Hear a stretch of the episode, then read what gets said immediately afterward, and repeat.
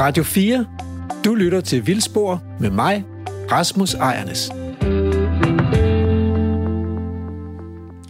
Så står vi her igen, og øh, altså til en start i dag kunne jeg godt tænke mig at spørge dig, Andrew. Øh, hvis du skulle gøre noget godt, altså noget godt for verden og, og for, for klimaet og for jorden, planeten jorden og, og for dine børn og for dine børnebørn og sådan noget, og ligesom gerne vil gøre et eller andet selv derhjemme, hvad kunne du så finde på? Hvad kunne du så komme i tanke om? Det er godt nok et stort spørgsmål. Øhm, hvis du skal gøre noget godt for, for jorden og menneskerne og sådan noget, så tror ja. jeg... Altså det, som lige falder mig ind, ja. det er... Jamen, det er sådan nogle klassiske, nogen med øh, mindre affald. Ja, mindre, sortere mindre, dit affald. Sortere affald. Ja. Mindre tøj. Nu køber jeg ikke særlig meget tøj generelt. Men det er sådan nogle ting, der lige ja. falder mig ind. Øh, Ja. Og hvis du, så, hvis du så kommer ud til mig, vi bor ude på landet, og jeg har også noget jord og sådan noget, øh, skulle vi så ikke gøre noget godt for jorden også? Jo, altså, så, så, så ligger det jo lige for at, at lade, lade jorden være, og lade den, lade den være det, den skal, vil jeg da mene. Ja, så du vil ikke gøre noget, bare lade den være? Jeg vil ikke dyrke den, fordi det er der jo nok af i, i Danmark. Ja, det er der. Lige ja. umiddelbart, tænker jeg. Så... Men hvad siger du til, at vi kunne plante træ? Det lyder da meget rart. Ja, ikke? Men, man kan, men så måske kan, man kan også sige, at vi kunne dyrke den, og så blive, så blive altså, så, så er vi uafhængige af... af Nå, som sådan noget selvforsyning. Selvforsyning, ja, lige ja, præcis. det er jo kunne faktisk også, ikke? det, man gør i det der økosamfund, hvor Ja. jeg bor. Men Men plante et træ, det kan jeg også godt lide. ja, og, og det, vil jeg, det tror jeg, det vil mange tænke, det er det. Altså, mm. det er det gode, man gør. Også fordi træet også ligesom overlever en selv og bliver gammelt, og så, så står det der også til ens børn og børnebørn og oldebørn.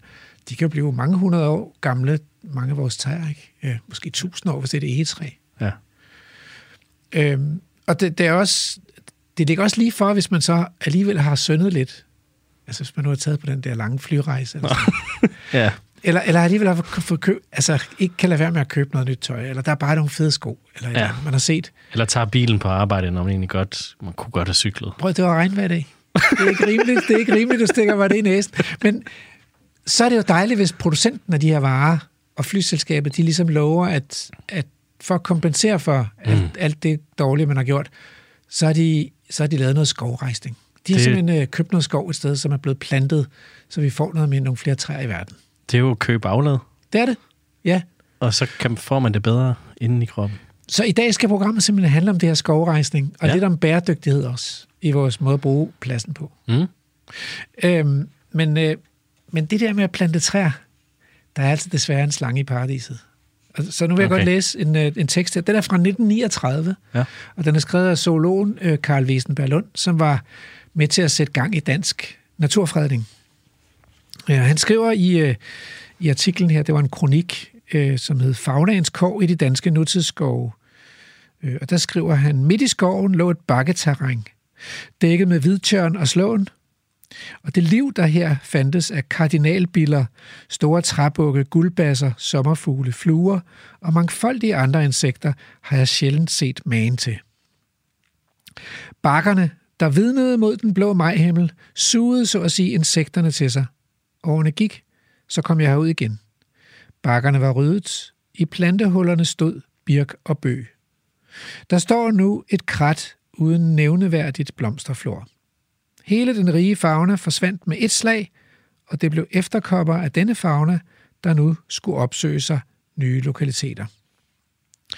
Men år for år så jeg der, som så mange andre steder, hvorledes ved århundredeskiftet under kravet om ensartet bestand, den blomstrende underskov af hyld, af abil, af røn, af roser, af hvidtjørn, kirsebær, caprifolium, ryddedes bort. Hvor gjorde man af den? En meget stor del væltedes eller kastedes ud i skovene små vandhuller, der på den måde opfyldtes.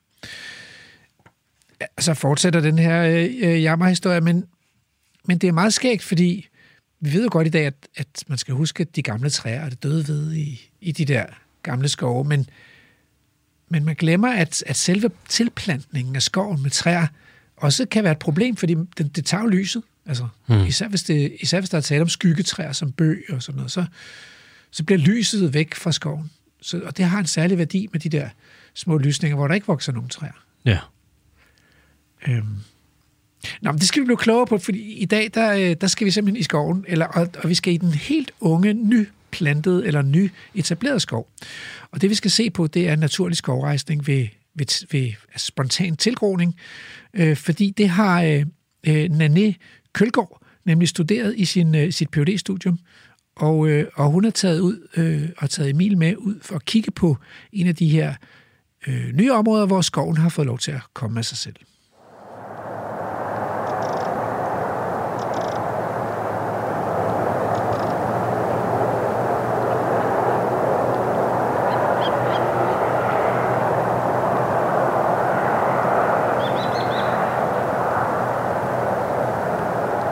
Er mig, der er Emil Skovgaard Brandtoft, og lige nu er du på rapportage med mig og Lærke Sofie Kleop.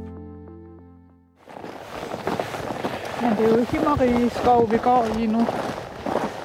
Øh, og jeg mener, at den her etape, som vi lige går i her, det er cirka 20 hektar. Ja. Øh, Og Himmerige Skov, vi befinder os øh, lige lidt uden for Hinderup. ja, Herude øh, vest, nordvest for Aarhus, eller noget Ja. den stil. ja. Øh, og det er jo Naturstyrelsens skov. Øhm, og der er en anden etape, som ligger ligesom lidt over på den anden side.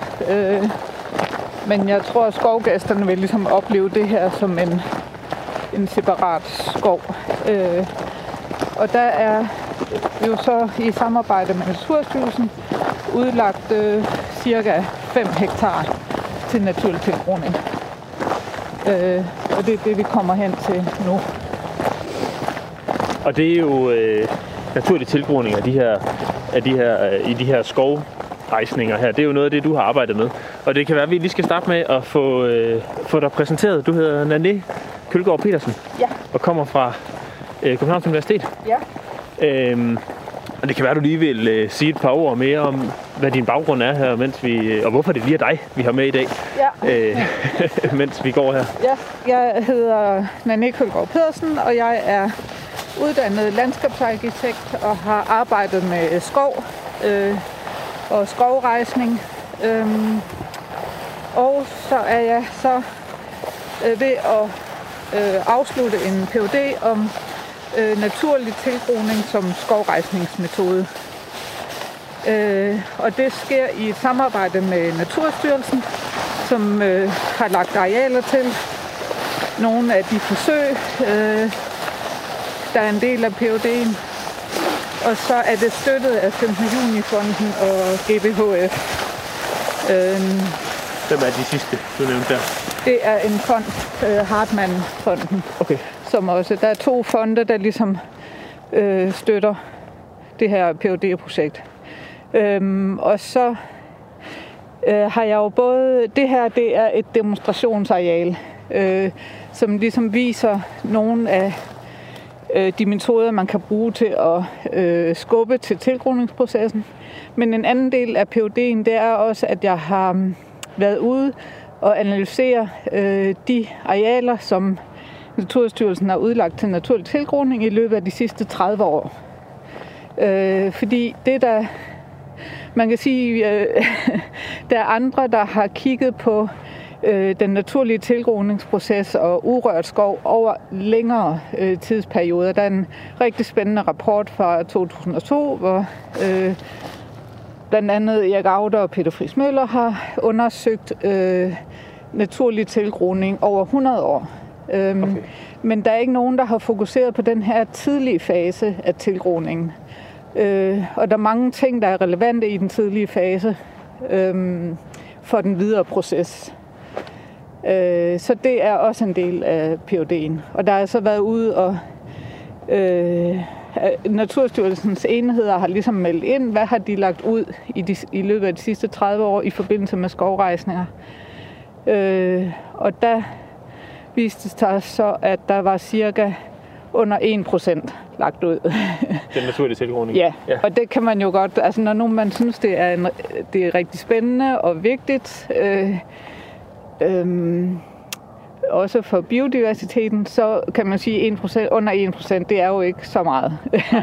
så mit håb er jo også, at den her PhD kan være med til at belyse, hvad er det, der sker derude, og hvilke kvaliteter er der i det, sådan at vi ligesom kan bruge det mere aktivt som et redskab til at, altså i skov og naturforvaltning. Det sted, vi står nu, øh, det er øh, jo i Himmerig skov, øh, lidt uden for Hinderup, og vi, øh, der er jo ikke noget skov lige her, hvor vi står. Nej. Det er jo udlagt i 2018, var det sådan? Ja. Det her, øh, det her sted her, så, så, øh, så, så hvad er, hvad er, hvorfor har vi taget herud? Der er det med tilgroningen, at øh, den kan godt ligesom gå i stå. Når nu man udlægger de her tidligere landbrugsarealer, så er det tit jord, der er meget næringsrig, øh, og det øh, gør, at der meget hurtigt opstår sådan en, en, et tæt græstæppe eller en høj, et højstavtet samfund med gede, ramser, tisler og brændenælder og alt det der, som ligesom lukker for øh, tilgroningen med vedplanter. Øh, så træer og buske har sværere ved at indvandre, når nu det her øh, græstæppe dækker jorden. Øh, og der kan man ligesom facilitere tilgroningsprocessen med forskellige metoder. Og det har jo så i PUD'en undersøgt, jamen, hvad, hvad gør man andre steder? Både i Europa, men også i, øh, på global plan. Øhm, og for eksempel i troberne, hvor der jo sker store afskovninger, hvor man har de her kæmpe restoration projects, hvor man skal øh, få gang i skovrejsning, men man har måske ikke midlerne til at plante. Øh, der har man lavet forsøg med at plante øh, det, man kalder forest islands, som simpelthen er grupper af træer og buske, man planter ud, Øhm, og så skal de så facilitere øh, tilgroningen ved, at de er, øh, hvad hedder, der skaber mikroklima for de planter, der indvandrer, øh, men også at de er restepladser for fugle for eksempel, øh, som så kommer og lander der. Øh, og hvis det så er øh, planter, der modner tidligt og tidligt sætter frø og bær, så spreder fuglene de her bær enten ved at øh, lave depoter, eller ved at øh, tabe dem i flugt, eller simpelthen ved at skide dem ud, når de letter. Øh, så fuglene er en vigtig faktor i, i spredningen af den nye skov. En anden metode til at facilitere tilgroning, det er øh, brug af fuglepæle. Øh, og det, øh, I kan se bagved jer, som ligger, ligner øh, døde øh, græntræer. Ja, det, det er faktisk det. noget, vi har øh, sat op øh, for at øh, tiltrække fugle. Okay.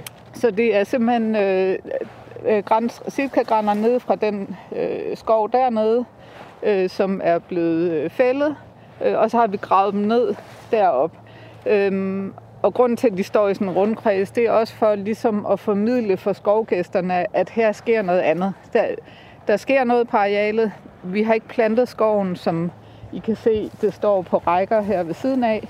Men, men vi gør noget for at øh, sætte gang i, i tilgroningsprocessen. Ja, altså når man kigger ud over det her landskab, så, så du siger, det er 5 hektar, det her, det her naturlige tilgroningsareal herinde i sådan en 20 hektar ja. øh, skovrejsning, eller hvad skal man sige. Ikke? Ja. Øhm, og når man, sådan, øh, når man sådan kigger rundt, så kan man godt se alle de her, øh, den der skovrejsningsdelen, ikke? Og jeg kan godt forestille mig, at det her, øh, altså skovrejsningsdelen, hvor træerne jo er blevet plantet, og de står, som de gør i de her skovrejsninger på, på lige rækker, og lidt, øh, der er noget, der ligner noget bøg, og så står der måske noget el, eller, eller hvad det er, ja. i, øh, i rækkerne herinde af. Øh, så det her, det kommer jo bagud på point fra starten, i forhold til, hvis det er sådan en, en, en høj, højskov, der er målet. Ja. Øh, men det er det måske slet ikke, eller hvad? Nej, det er jo det, der er så spændende ved at arbejde med det her, at jeg, jeg synes, der kan... Altså, min, min arbejdstitel for PUD'en, det er naturlig tilgroning som skovrejsningsmetode. Men øh, altså man kan jo arbejde med det på flere måder. Målet behøver jo ikke at være øh, højskov, som, som målet er med, med plantningen herinde ved siden af. Øh, hvor, hvor man kan sige, at målet er lige så meget processen undervejs, fordi øh, hvis man kigger på biodiversiteten, det øh, er også noget af det, jeg har øh, undersøgt i PUD'en. Jeg har sammenlignet biodiversiteten over 30 år i de her naturlige tilgroningsområder, Naturstyrelsen har udlagt, sammenlignet med det, der er plantet. Øhm, og der har jeg undersøgt artsdiversiteten, øh, altså hvor mange forskellige træer og buske er der kommet i den naturlige tilgroning, og hvor mange er der kommet i, øh, eller hvor mange har man plantet i samtidig skov. Øhm, og der er der faktisk kommet 60 arter af sig selv i den naturlige tilgroning. 60 arter af vedplanter. Totalt, ja. Ja. Øh, 60 forskellige arter af træer og buske.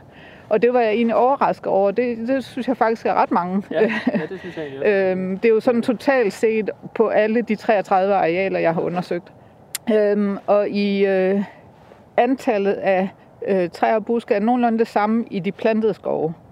Så man har plantet øh, nogenlunde det samme antal forskellige arter, øh, som der er kommet af sig selv. Øhm, der, der er lidt flere i den plantede skov. Men det, der så er med den naturlige tilgroning, øh, det er ligesom to ting. Det er, at der er en meget større variation undervejs i øh, tilblivelsen af skoven. Øh, fordi der jo øh, vil være en vekslen mellem åbne og lukkede arealer, og tæt krat og øh, mere sådan det, jeg kalder stangskov, altså ahorn, der er kommet hurtigt op. Og, øh, Øh, så der er større variation, og dermed også øh, flere forskellige habitater. Øh, den anden ting er, at det, jeg så har undersøgt, det er øh, ikke kun artsdiversiteten af træer og buske, men jeg har også undersøgt, jamen, hvad betyder det så? Altså for eksempel øh, bestøvning, hvilke egenskaber har de arter, der kommer i den naturlige tilgroning i forhold til det, man planter. Øh, og også er det hjemmehørende arter, der er kommet, og jeg har sammenlignet, om de er fuglespredt. Øh, og der viser det sig, at øh, en meget, meget større andel af det, der kommer af sig selv, er insektbestøvet. Øh, så cirka 60 procent mener jeg, det er, at den, øh, altså hele vegetationsdækket i den naturlige tilgroning, det er insektbestøvet, hvor det er 17 procent i det, man planter. Og det synes jeg er en meget væsentlig faktor i, at i og med, at vi har jo den her biodiversitetskrise. Øh, så hvis den naturlige tilgroning kan være med til, uden at man faktisk gør noget, øh, at understøtte insektfaunaen, så er det jo øh, rigtig spændende. Ja, ja bestemt. Hvordan er, øh, hvordan, hvordan er øh, hvad skal man sige, der er 60 arter i de her naturlige, og der er nogenlunde det samme i skov. Er det de samme arter, eller er det, er det, er det forskellige arter, der dukker op i den naturlige tilgroning, end dem, man har plantet? Øh, det er nemlig øh, meget de samme, der er mange af de samme arter. Øh, der er nogle flere buskarter i den naturlige tilgroning. Det, der også er interessant, det er, at jeg undersøgte, jeg sammenlignede, øh, hvordan er altså artsdiversiteten og, øh, og de her øh, hvad hedder det, bestøvnings- øh, og spredning på tværs af jordtyper.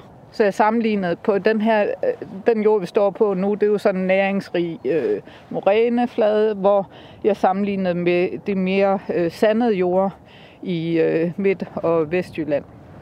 Øh, og der viser det sig, at øh, den tilgroning, der sker på den her type jord, der kommer mange flere arter.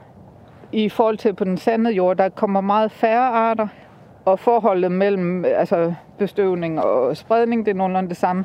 Men at i den plantede skov, der er der mange mere, flere forskellige arter. Altså den har en større artsdiversitet på de sandede jord, hvilket var meget overraskende. Ja, ja. Og, og det viser også, at noget af det, øh, altså man har plantet flere forskellige arter på de sandede jorder, fordi man ligesom øh, har afprøvet alle de her mere, øh, altså ikke hjemmehørende nåletræsarter af mange forskellige slags, altså hvidgræn og øh, sitka og øh, hvad der nu ellers er. Og, og den naturlige tilgroning kan have sværere ved at... Altså her er der jo masser af næring. Der er også konkurrence fra øh, hvad hedder det, urtevegetationen og græstæppet, men der er mere næring, og der er flere skove i øh, altså de næringsrige jord, de er jo mere i Østdanmark, og der er flere øh, artsrige skove herover end der er ude på de mere sandede jord. Så det handler måske noget om øh, nærheden til frøkilder og spredningskilder og sådan noget? Ja. ja. Øh, og det med nærheden til, til frøkilder, det er en rigtig væsentlig faktor.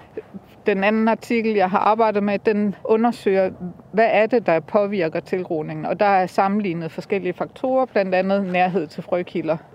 Og så har jeg undersøgt, om topografien påvirker hvad hedder det, koloniseringen og størrelsen af arealet, og så selvfølgelig alderen, altså hvor lang tid har det ligget ud, påvirker det, hvor mange arter der kommer, og hvor stor variation der er. Og skal vi gå lidt videre? Ja. Jeg synes, ja. øh, vi er jo her midt i januar, og det er begyndt at Ja. sne og sådan noget, ikke? så hvis vi lige skal holde lidt varme i, i kroppen, så må vi hellere bevæge os lidt. Ja.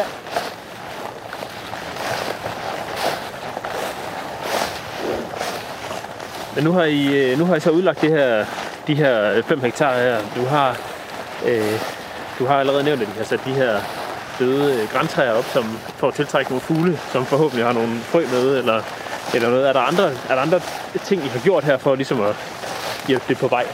Ja. Øh, altså, vi har så sat de her fuglepæle op, øh, og så har vi plantet nogle skovøer, øh, nogle grupper af træer og buske, som skal være med til at sprede sig. Øh, og det er træer og buske, som tidligt sætter bær og frø, og dermed er med til at øge spredningen for ligesom at kickstarte det. Ja. og øh, den tredje ting, vi har gjort, øh, nej, vi har også lagt nogle øh, store bunker af sten ud, øh, også for at skabe nogle øh, restepladser for fuglene, og så har vi lavet nogle store kvægsbunker, hvor en af dem ligger derover og der er en anden derovre bagved øh, af noget, der bare er fældet i skoven her ved siden af.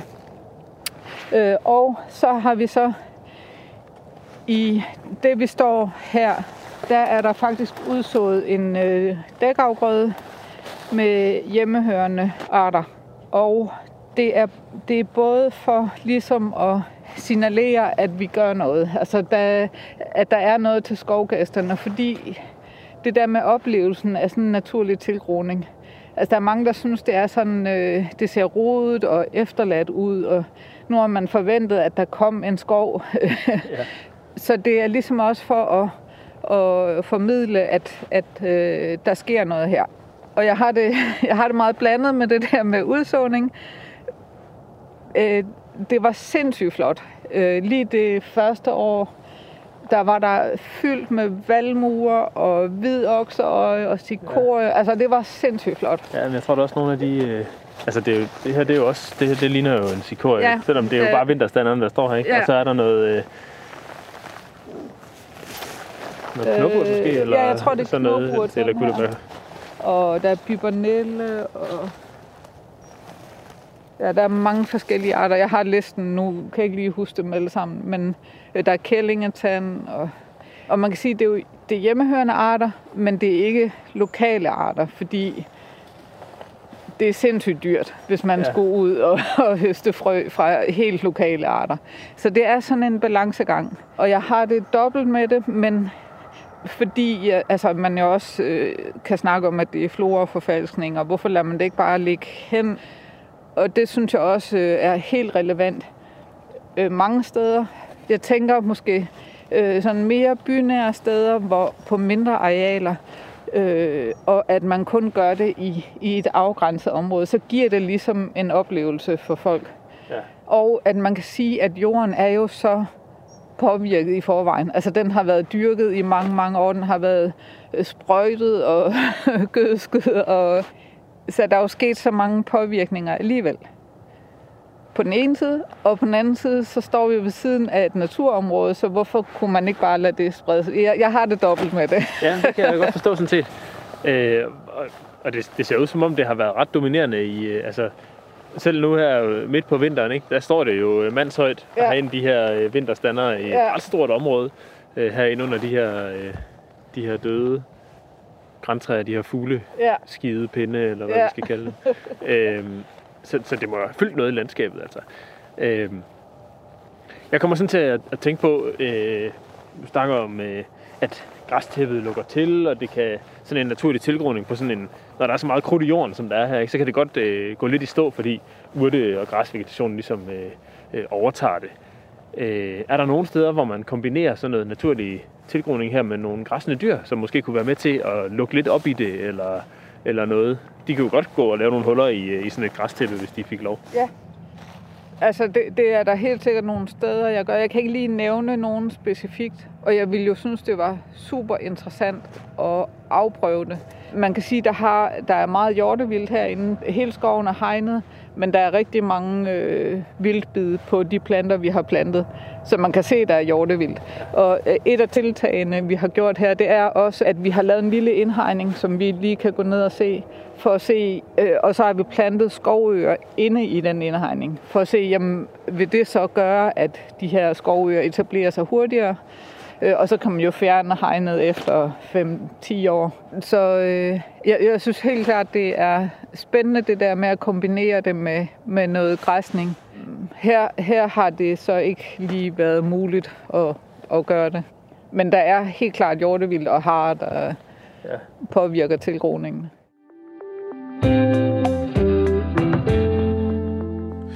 Så er vi tilbage i studiet, og øh, jeg kan ikke lade være med at tænke på i den her øh, sammenhæng med skovrejsning, at nu har vi jo fået en klimaskovfond. Regeringen har simpelthen lavet en klimaskovfond for at, rejse skov af hensyn til klimaet. Og så spekulerer jeg på, fordi den plads kommer jo til at gå fra naturen, øhm, om, om øh, hvor vigtig er sådan en klimaskovfond? Hvor vigtig er skovrejsning egentlig for klimaet? Og for at finde ud af det, så vil jeg ringe til øh, Klimarådet, øh, hvor jeg skal snakke med næstformand øh, Jette Bredal om skovrejsningens betydning for Danmarks klimamål.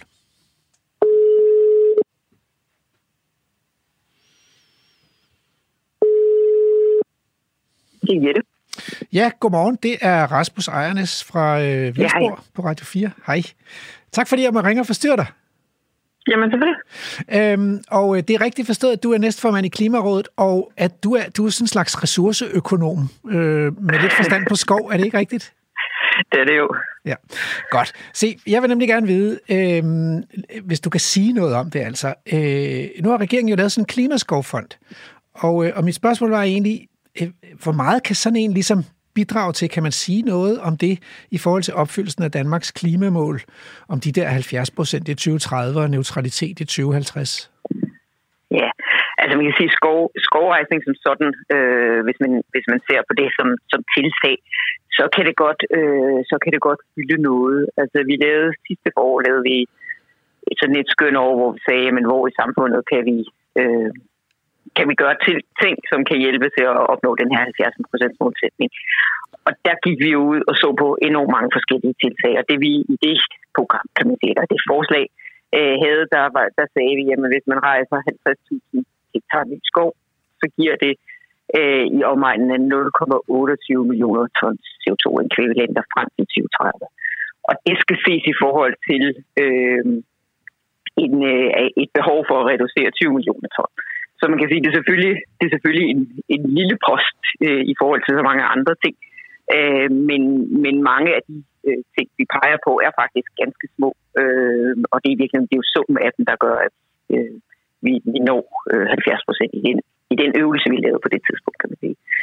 Øh, så på den måde kan man godt sige, at det batter. Øh, om, om, det, om det betyder noget, er jo selvfølgelig også et spørgsmål om, hvor dyrt er det i forhold til mange andre ting. Øh, og, øh, og der regner vi også frem til, at det er sådan i det, vi kalder en mellem, mellemkategori i forhold til, øh, hvor dyrt det er. Og det kommer lidt an på, om man, hvad skal jeg sige, hvor mange ting man tager, hvor mange øh, værdier, man i virkeligheden tager med. Hvis man vælger for eksempel at sige, at øh, skovrejsning har også andre formål end, end kun kulstofbinding, øh, og tagproduktion, det kan også have nogle biodiversitetsmæssige gevinster, eller der kan være nogle rekreative. Så man sige. Hvis man regner det med, så bliver omkostningen til mm. øh, per tons kulstof relativt mindre. Og det der, de der omkostninger, de er vel i, at det er især knyttet til at købe jorden fri for andre formål, ikke? Eller hvad? Nej, altså når man, når man regner sådan nogle omkostninger, så regner man egentlig gerne både den tabte landbrugsproduktion, hvis det er landbrugsjord, øh, man kigger på. Øh, men så får man jo, hvis man dyrker skoven øh, med træproduktion for øje, så får man jo penge, selvom det først ud af det, selvom det først er meget lang tid. Så man regner egentlig ud, hvor meget tjener man på øh, skov relativt til, hvor meget vil man tjene på landbrugsproduktion. Okay.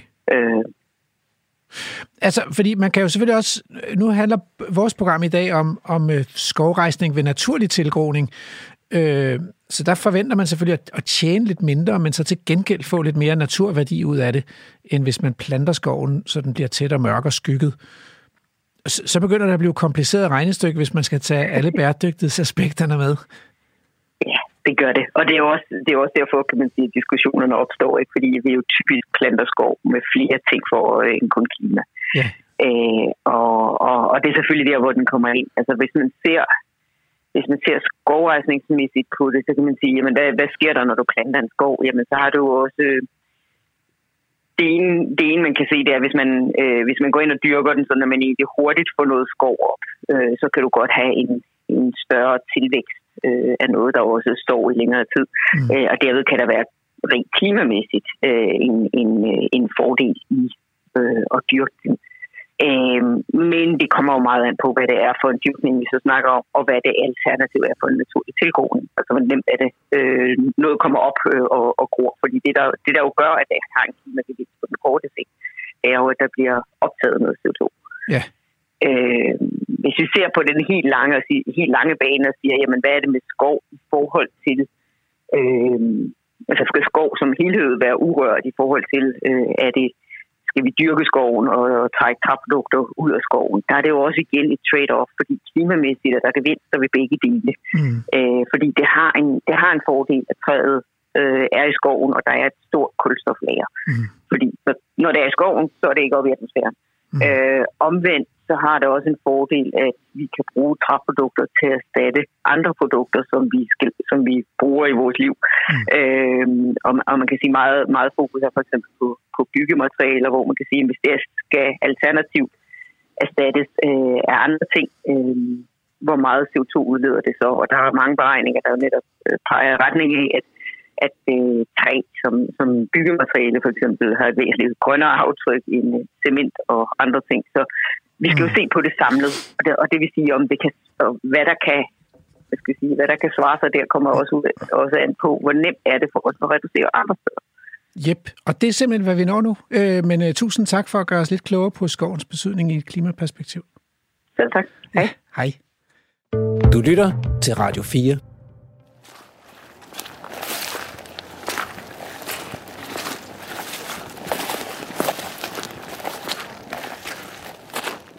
Det er mig, der er Emil Skovgaard Brandtoft, og lige nu er du på rapportage med mig og Lærke Sofie Kleop.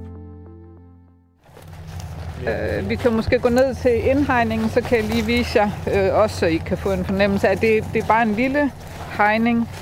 Øh, fordi der er jo også, altså alt det der med hegn, det er jo også sådan en ting. Øh, ja, det må man sige. Altså at det ligesom lukker af for noget, man måske ikke så gerne vil lukke af. I skal altså lige se, der er en kæmpe øh, et gravlingekompleks her. Altså lige ah, alt ja. det der. Ja, man kan godt se, der er gravet her. Ja. Hvis man lige ja, kigger her. De her huller her, der er gravet. Ja, og hernede, øh, hvis vi lige går ind her. Der. Ja, der er simpelthen... Ja, og det er hele der. det her Ja, ja man kan Og det se. har jo stået på i nogle år, fordi alt det ja. der er kastet. Og det er gravet op ja. i den store knold der. Ja. Spændende. Det er ret fascinerende. Ja. ja. og så er der, der er jo gravet sådan nogle huller her, sådan nogle ja. små, hvad, hvad er det, 5 gange 15 cm og 10 cm dybt eller sådan noget. Øhm, og som jeg husker det, så øh, de der, altså grævlingen, de graver sådan nogle nu kommer jeg ind på pattedyr, og det er jo ikke min stærke side. Men de laver sådan nogle latriner rundt omkring. Jeg ved ikke, om det er det, eller om det er nogle okay. andre, der har lavet, øh, der har været i gang her. Ja. Det kan også være, det ja, jeg tør ikke Men i hvert fald så er der nogen, der har gravet, og der er en grævling. Øh. Ja. Det, det er fedt med det der store grævling ja. kompleks der. Det ser da spændende ud. Og så er der jo øh, sindssygt mange lækre træer og buske herinde, som kan sprede sig. Og så kan man sige, at der er for eksempel også hay, ja. øh, som øh, får de her små sorte bær, som fuglene elsker, og som de også elsker at sprede ud over, eller det, det er jo ikke deres formål, men det sker. øhm, så det er også snakken om, at hvis man nu øh, lægger øh, sådan areal ud til naturlig tilgroning op af nogen, noget eksisterende skov, eller læhegn, eller hvad det nu er, at så... Øh, synes jeg godt, man kan gå ind og tænke over, jamen, hvad er det, hvordan vil man påvirke den her tilgroning? Fordi hvis der for eksempel er rigtig meget hæ herinde, så kommer der også rigtig meget hæ derude. Ja. Øhm, og det bliver jo så en konkurrence for det andet, altså, øh, som kan være med til at øh, give en lavere artsdiversitet. Hvis der for eksempel står en moden ahorn herinde, øh, altså det, jeg har fundet allermest af ude i den naturlige tilgroning, det er ahorn. Ja. 15 procent af vegetationsdækket er ahorn. ahorn. Og når man tænker på, at der er 60 arter, så er 15 procent jo rigtig meget. Der er ikke... Øh, den fylder mere. ja. ja. Øhm, så, så øh, jeg vil sige, at når man så lægger sådan en areal ud til naturlig tilgroende, så kan man jo godt gå ind og vurdere, om man skulle så fælde den ahorn, øh, så vi får noget mere forskelligt herude. Øhm, eller man kan også lade den stå, hvis man gerne vil have den der øh, hurtige, øh, hvad hedder det, hurtige tilgroning øh, med noget tæt stangskov, som jo så senere, øh, altså det faciliterer jo også noget andet tilgroning. Det gør det, ja. Øhm, så det er også noget, man skal overveje. Ja. Det er meget sjovt, det der. øh, Det, der, det, det er sådan lidt... Der er sådan lidt nogle modsætninger her. Man vil gerne sådan den naturlige tilgroning, men samtidig så, så er der også sådan en tanke i baghovedet, der ligesom... Men jeg har også lidt en mening om, hvordan det godt må se ud på et tidspunkt om 10 år. Ja. Øh, så derfor så kan det godt være, at jeg gør et eller andet et andet sted for... Altså, så, så øh, jeg ved ikke, om jeg vil sige, at man går på, man går på kompromis med naturligheden i, i det. Øh, men, men der bliver i hvert fald sådan et lille snært af design Ja, stadigvæk Ja. øh, over den der naturlige tilgroning. Det er meget interessant, øh, øh, og jeg er helt med på, øh, på overvejelserne i det, Ja. sådan, men det er meget interessant, den, den der, det der clash, det Ja. er på en eller anden måde. ja. Ikke? Øh, øh, og jeg, jeg har ligesom også et ben i hver lejr, men samtidig så tænker jeg, at øh, altså der, der jo, man har jo uden at ville det, øh, allerede påvirket det jo, fordi man har dyrket den her jord i så mange år. Altså, der, der er jo en masse påvirkninger, som man bare ikke øh, har en bestemt intention med. Så på den måde, der synes jeg godt, at man for eksempel, hvis, jeg, hvis der stod en stor ahorn her, så ville jeg synes, man skulle fælde den. Fordi der kan komme så meget andet spændende øh, i forhold til, at den kommer ind og dominerer. Ja. Øh, og det, ja, det er sådan en balancegang. Nu står vi jo lige under øh, et kirsebærtræ, en fuglekirsebær, eller, eller hvad det er. Og det er der andre, der har opdaget, kan jeg se. Nu kigger jeg lige ned her. Der er sådan, øh, der er sådan et spor her, sådan en lille musegang hernede i græsset. Og så ligger der sådan en masse Ja. små, der ligger vel 10 små kirsebærsten ja, med et lille hul i. Der er simpelthen mus, der har samlet forråd nede under kirsebærtræet her, og har øh, guffet indmaden ud af de her. Og der kan man jo godt forestille sig, at nogle af de her mus, de øh, øh, får lavet sig et lille forråd i løbet af efteråret af de her kerner her.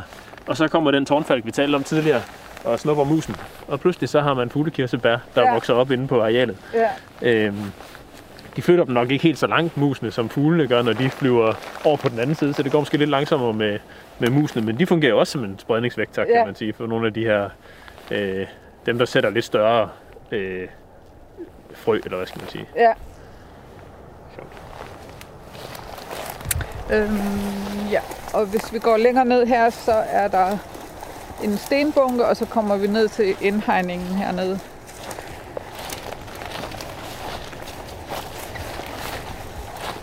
Ja, og det er jo også... Øh, altså det der med, om man...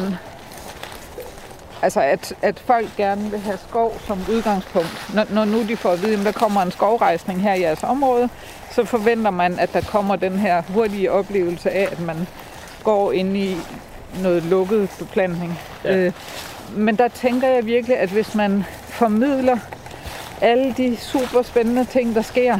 Altså, hvor, det er jo helt fantastisk, at musene kan være med til at lave en skov, og fuglene kan være med til at lave en skov. Ja, hvis man har tålmodigheden til at, til at vente på det. Ja. Øh, Og hvis man formidler de ting og, og lægger arealerne ud, så de er tilgængelige. Øh, og der er det for eksempel også rigtig vigtigt, at man øh, slår nogle stier i området, øh, så folk kan gå igennem det og følge udviklingen. Øh, vi går hen til venstre her, hen mod pælen der. Ja, det er jo på, det er jo på mange måder øh, parallelt til, til nogle af de samtaler, vi også har haft i Vildspor tidligere, som handler om vild med vilje og hele den der bevægelse, og hvad kan man gøre i sin egen have, og øh, øh, den udsendelse, der kørte på DR, giver os naturen tilbage fra Jørgen, Ja. hvor, hvor der også bliver... Ej, prøv se nogle store, flotte snif nu, der falder nu. Ja. Ej, det er så fint. Ja, det er virkelig flot. Ej, og derudover, Ja, ej, det er godt. Nå, men der, men der er en af pointerne jo, at øh, det må ikke se rodet ud, og det skal virke som om, vi har kontrol med det. Og netop det der med så at slå en sti igennem, det virker. Jeg har faktisk været her med min græsslåmaskine. Det var med vilje, jeg ikke slog mere. Det er Ja. ikke fordi, jeg øh, er røget på flasken eller Ja. et eller andet, at, at, det ser, at det ser lidt rodet ud i min have. Det er faktisk med vilje. Ja, Øhm, og det kan man jo... Øh, det lyder også som om, det er nogle af de tanker, jeg har gjort i forhold til det her. ja lige præcis, at øh, øh, altså nu, der er jo udlagt det her areal, øh, som ligesom en demonstration af, hvad man kan gøre af forskellige tiltag for at skubbe til tilgroning. Og så er der udlagt nogle arealer i en skov på Als, Oksbøl skov, øh, hvor der er udlagt tre mindre arealer på 1 hektar hver. Øh, og der er også øh, slået stier igennem, så folk ligesom kan øh, altså tage dem med på deres øh, hvad hedder det, skovtur, ligesom I kan se, de går ud på de brede stier. Ja, ja. Hvis der så er tilgængeligt herinde, så vil man gå og ligesom følge, nå, men der var jo der var der ikke de der birk sidste år, var der det? altså, jeg, jeg tror virkelig, det kan gøre, at man øh, kan synes, at det er en spændende måde at lave natur og, og skov på. Altså, det er da helt fortrylleligt Ja, det vi er endt lige midt i det her. Det er virkelig, det er kæmpe store snefnug, som bare falder helt tæt og stille og roligt. Det er jo næsten lige før, man har lyst til at se, om man kan tage et billede Ja. af det. Så er altså lige et billede af vildspor i sneen. Ja. så, tager, så tager jeg et billede af Emma i sneen. Øhm. Ej, det var da, det var da dejligt. Ej, jeg kan godt lide snevejr, når det er på den her måde. det er så flot.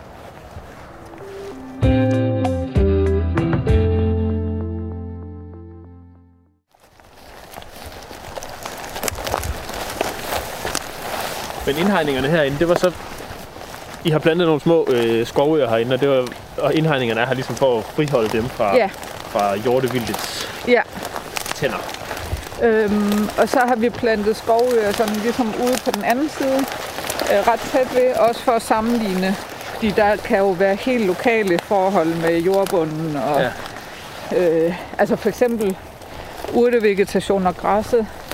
Det, det er så forskelligt, øh, hvordan det udvikler sig. Ja. Uden, altså ikke, også når man ser bort fra det, der er sået. Øh, vi skal derhen på hjørnet. Derhen. Øh, så der har vi plantet skovøer lige herude på den anden side, og så herinde for at, at kunne sammenligne, øhm, hvor meget vildbid påvirker. Og nu kan jeg ikke huske, jeg mener, vi- har plantet 16 forskellige arter. Jeg tror aldrig, jeg har stået sådan mellem mandshøj cikorie før. Nej, Altså, jeg tror, der må være noget krudt i jorden her. Altså, det der er lidt sjovt, det er, at et af formålene med at udså dækafgrøden, det var også at ligesom øh, se, om det man, om tilgroningen ville gå hurtigere i øh, der, hvor vi havde udsået, fordi det skulle øh, hindre det der tætte græstæppe i at etablere sig. Ja. Men det har jo, det er jo eksploderet. Det er blevet tæt i sig selv, Ja. sige. øh, så Men altså, hvis man kigger efter herinde, så er der faktisk bare jord imellem de her visne. Ja. Der er masser af bare jord herinde. Ja, og jeg har da fundet det første egetræ og øh, birk, der har etableret sig. Og det er jo, nu er vi i 20, så det er jo på to år, er der allerede vedplanter, der har øh, selvsået sig. Nej, det, men det er selvfølgelig nok en af dem, vi har plantet. Ja. Ja. Det er det. Ja, det, det jeg har fundet, det er ikke højere end 20 Nej, cm. Jeg tænker sige, den er da Ja, kommet godt den er afsted. groet godt. Så tager du noget ben med her, eller? Og der, Ja, med de der fine grønne ja. stammer der. Så vi står ligesom, altså det er jo meget svært at se, men vi står ligesom midt i en skovø her. Ja. Og det er, de veksler fra, jeg tror, jeg lavede det sådan, at nogle af skovøerne var små med 20 planter i, og øh, nogle er der mere 50-70 planter i. Og det her, det var jo ligesom i starten af PUD'en, og øh, jeg kan se nu, nu er det jo også et mindre areal. Mit håb er jo, at man kommer til at udlægge meget mere til naturlig tilgroning. Meget mere end de her mindre end 1 procent. øhm, og at PhD'en også kan være med til ligesom at øh, give noget øh, videnskabelig øh, viden om, jamen, hvordan, hvad er det, der kommer, og hvad, hvad, øh, hvor meget er der af de forskellige arter, og hvordan udvikler det sig i den her tidlige fase på de her 30 år. Øhm, og så at man ligesom øh, laver skovrejsningen, så man integrerer de her øh, naturlige tilgroningsarealer. Fordi øh, mange af de arealer, jeg har været ude i, så er det sådan et vådt hjørne, man ikke rigtig har kunne tilplante, eller det har været noget sådan lidt ukurant øh, areal, man ikke rigtig kunne komme til, eller og tit sådan lidt øh, væk fra det hele. Øh, hvor jeg synes, altså baseret på de resultater, vi har fået ud af de her analyser, der, der kan man jo se, at øh, altså jeg har undersøgt, hvordan den skov, man planter samtidig med, man udlægger de naturlige arealer, øh, øh, hvordan påvirker de, hvordan vil den her skov påvirke det her areal. Ja. Øh, og der viser sig, at tilgroningen går, øh, altså der er 26 procent mere vegetationsdække i forhold til, hvis der ikke er noget skov, øh, samtidig plantet skov i nærheden, okay. hvis det giver mening. Ja. øh, der, hvor der er frøkilder, der er der øh, 48 procent øh, mere. Nej, ikke 48 procent mere. Der er 48 procent vegetationsdække. Ja. I nærheden af plantet skov er der 26 procent. På den måde. Ja. ja. Øhm, så, så hvis man nu, øh, og den undersøgelse, jeg har lavet, det er jo arealer, der er udlagt, uden at man har ligesom tænkt over noget. Øh, eller man, man har ikke sådan tænkt, nu skal vi facilitere tilgroningen her.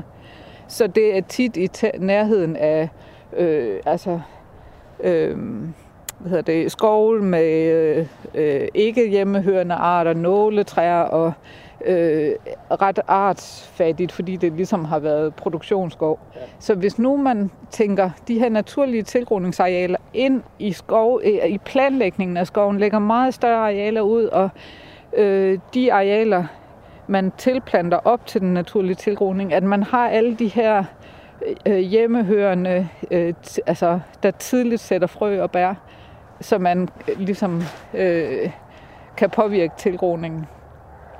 Øh, det kunne jeg godt tænke mig, at man, man gjorde noget mere af det, og så lagde meget større arealer ud. Ikke nødvendigvis, det behøver ikke at være kun i store arealer, men en meget større andel af ja. de nye skove, man laver. Kunne man forestille sig, at man, at man slet ikke plantede skov, men man bare sagde, nu har vi øh, opkøbt det her landbrugsjord, nu ser vi, hvad der sker.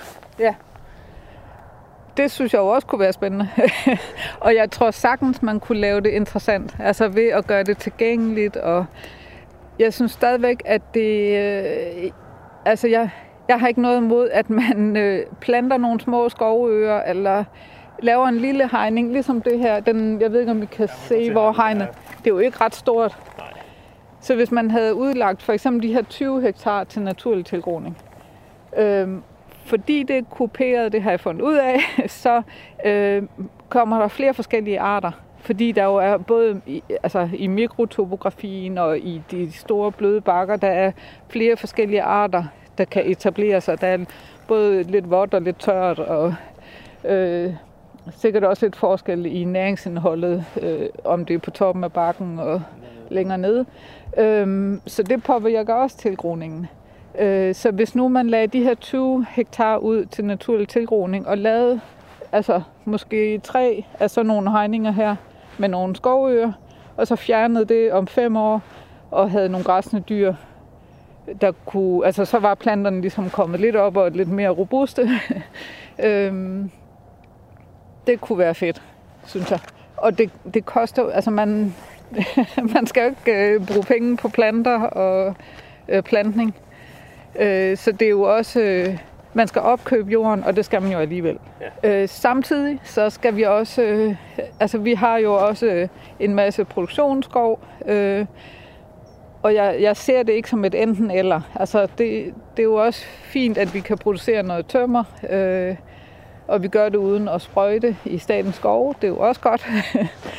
øh, så ja, jeg tænker, at der er plads til det hele, men det, det kunne, jeg tror sagtens, det her det kunne være et spændende naturområde for folk her i nærheden, hvis man gør det tilgængeligt og øh, Ja.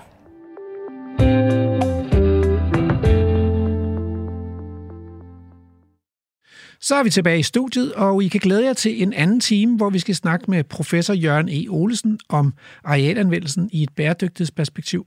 Og vi skal også snakke med øh, lektor Jakob Heilmann Clausen om biodiversitet i dyrkede og naturlige skove. Radio 4. Du lytter til Vildspor med mig, Rasmus Ejernes.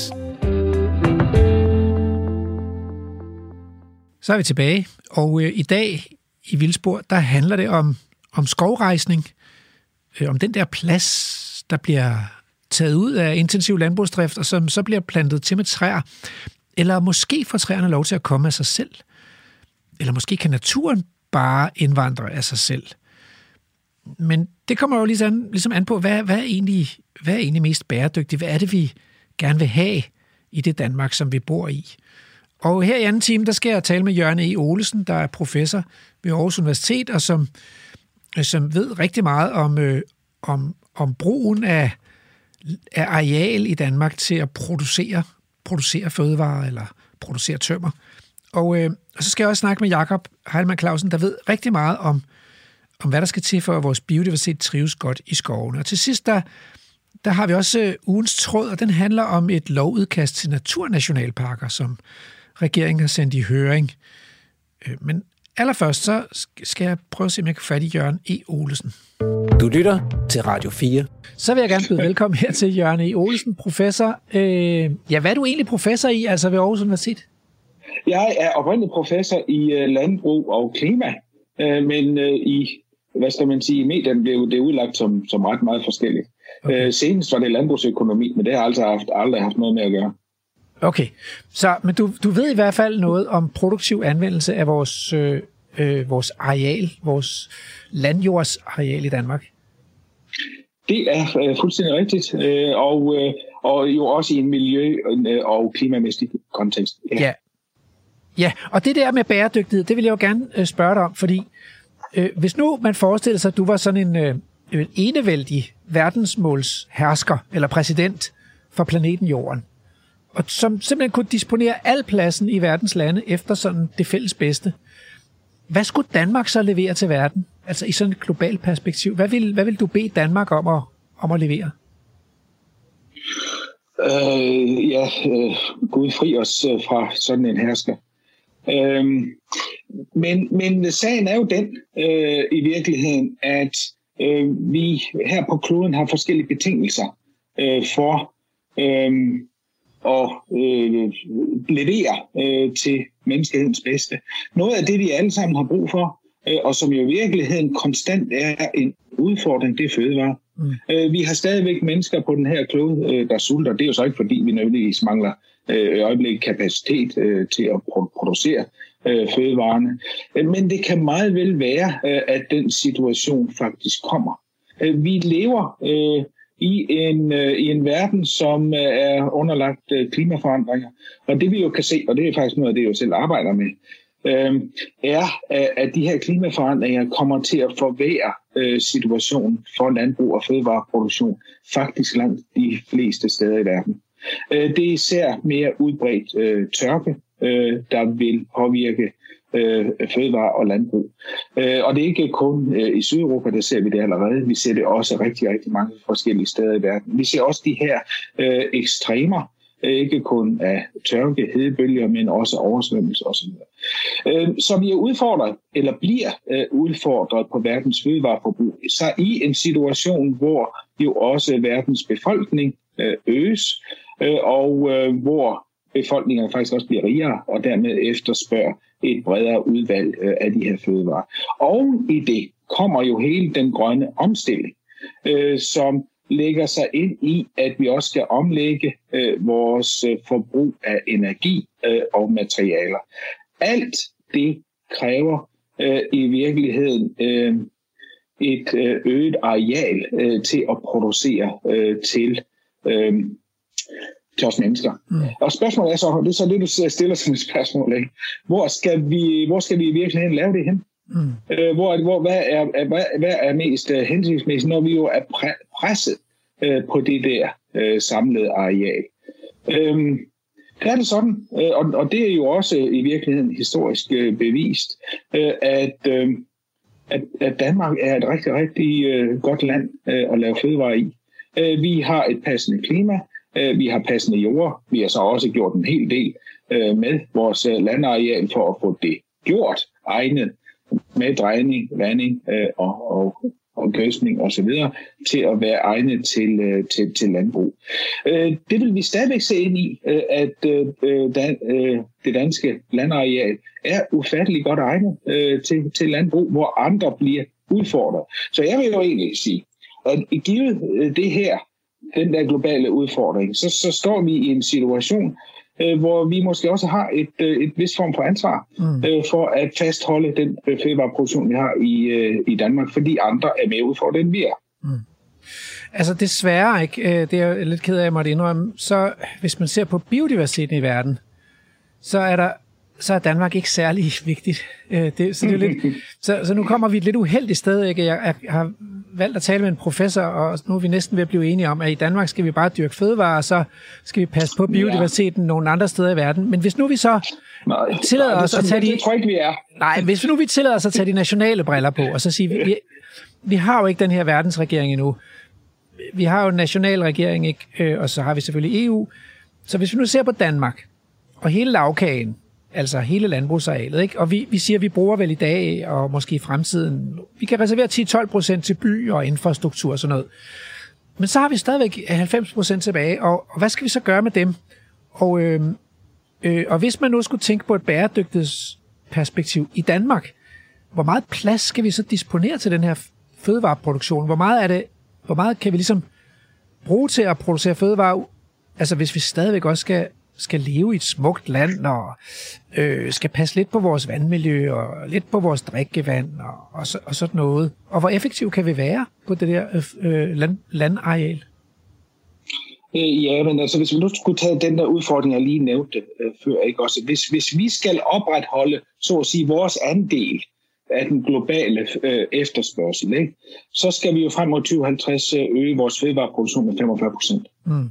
Øh, og, og, og det er jo rigtig meget, øh, hvis vi så samtidig vil tage øh, forholdsvis store arealer, 20 procent eller hvad ved jeg, øh, af det der landbrugsareal øh, ud til at lave natur og skove og, og, og andet med, som vi jo også øh, gerne vil, øh, så bliver det næsten uoverkommelig opgave, mm. så at sige, øh, det resterende.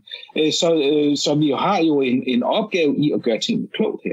Mm. Øh, fordi hvis, hvis, jeg tænker, hvis vi skal opføre os ansvarligt, så er det, så er det begrænset, hvor meget vi kan øh, lægge om af landbrugsareal til, øh, til andre øh, formål, øh, ud over det, der har med byer og, og den, og den by, bynære øh, anvendelse at gøre, øh, hvor jeg tænker, at der også øh, ligger rekreative øh, arealer i. Øhm, men i dag, øh, men, men i dag, Jørgen, der bruger vi vel 50-60 procent til landbrug. Altså, altså ser du ind i, at... 60 procent cirka, ja. ja. Ser, ser du ind i, at det skal øges, eller tænker du, at vi godt nej, kan have en nej, produktionsforøgelse? Det som gør... Det, det ser jeg ikke. Jeg, jeg, jeg ser, at det skal reduceres. Ja, ja. Øh, og jeg ser, at, øh, at øh, vi skal have fundet de steder i landskabet, hvor Øhm, dels øh, muligvis, at, at landbrugsproduktionen ikke øh, er så godt egnet til det, mm. øh, hvor det vilde liv kan få lov til at udfolde sig øh, mm. lidt, øh, lidt, lidt bedre. Øh, vi, skal, og vi har også brug for at få løst øh, både nogle af vores miljø- og natur mm. øh, problemstillinger. Og det handler, tror jeg, i hvert fald i forhold til miljø, nu snakker vi nærstofudledning og sådan noget, i høj grad om at få genskabt filtre øh, mm. i landskabet. Altså det er, er nogle af vores vådområder, øh, ådale og, og, og så videre. Det skal vi have landbruget øh, væk fra. Det tror jeg også efterhånden alle mere eller mindre er, er enige om. Der, hvor jeg er mere i tvivl, ikke? Øh, også om, hvordan vi i virkeligheden øh, gør det, det er, hvordan vi øh, også får øh, udpeget nogle af de her arealer til at få genskabt noget af den tørre natur. Mm. Øhm, øh, hvor, hvor der også er en del, del biodiversitet i, og, mm. og måske også noget af det, der er naturskov eller, eller andet. Øh, jeg har mere svært ved at se øh, i virkeligheden øh, et, øh, et stort grundlag for, at Danmark nødvendigvis øh, skulle have en selvstændig øh, rolle som, øh, som værende producerende øh, skov eller øh, ja, Tømmer. tømmer og, Ja. og lignende.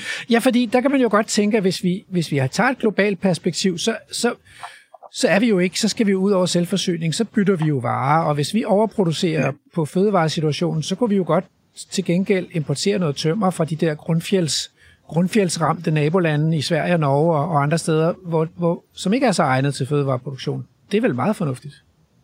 Ja, det, det synes jeg da. Altså, vi, samtidig synes jeg jo, at vi skal erkende, at øh, vi er øh, på rigtig, rigtig mange måder øh, førende teknologisk, også øh, på landbrugs... Øh, øh, også i, i, i at lave bæredygtige produktionsmåder. Øh, måder. Mm. Det skal vi da også udnytte. Øh, nu, nu kan man snakke om, det et eksperimentarium, eller hvad, hvad, hvad søren det er.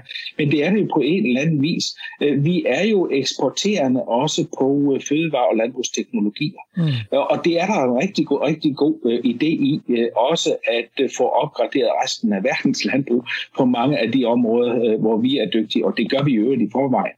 Og så, så jeg tror, på den måde har vi en langt, langt større bæredygtig impact Mm. end på selv vores egen la- landbrugsareal. Ved du hvad, øh, tusind tak øh, for at gøre os så klog. Nu kan det godt være, at vi får, øh, vi får skovbrugssektoren øh, på nakken, men, øh, men øh, så må vi jo tage snakken med dem. så i hvert fald er jeg, sådan set. ja, øh, du må have en god dag, og tak for... Yes. Ja, selv tak.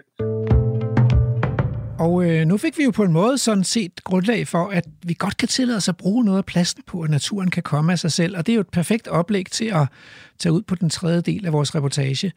Og det er Nané Kølgaard Pedersen, som har lavet Ph.D. om naturlig tilgroning i, øh, af skov i Danmark. Og øh, hun har taget Emil med ud i felten for at kigge nærmere på, hvordan sådan noget kan se ud.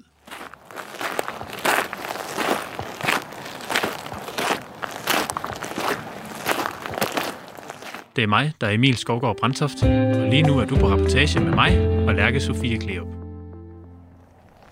Nu øh, kommer du fra Københavns Universitet, og du kommer fra øh, IGN, Ja.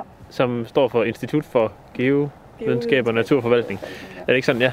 Ja. Øhm, og det er jo også et institut, som øh, i hvert fald øh, øh, min oplevelse af, af mange af de folk, der sidder på IGN, er meget sådan... Øh, der er meget, øh, hvad skal man sige, øh, produktions... Øh, Øh, skovbrugs, sådan klassisk skovbrug øh, tanker og sådan noget, der, der, der kommer derfra. Der er også meget øh, øh, om, øh, og du må jo rette mig, hvis jeg tager fejl, øh, om, om, omkring skoven sådan som klimavirkemiddel og sådan noget. Øh, sådan en naturlig tilgroningsting, øh, hvordan, hvordan passer det ind i sådan et, øh, i- på sådan et institut, som egentlig, øh, i hvert fald i min optik, er sådan meget øh, over mod sådan en lidt mere nytteagtig øh, tilgang til det?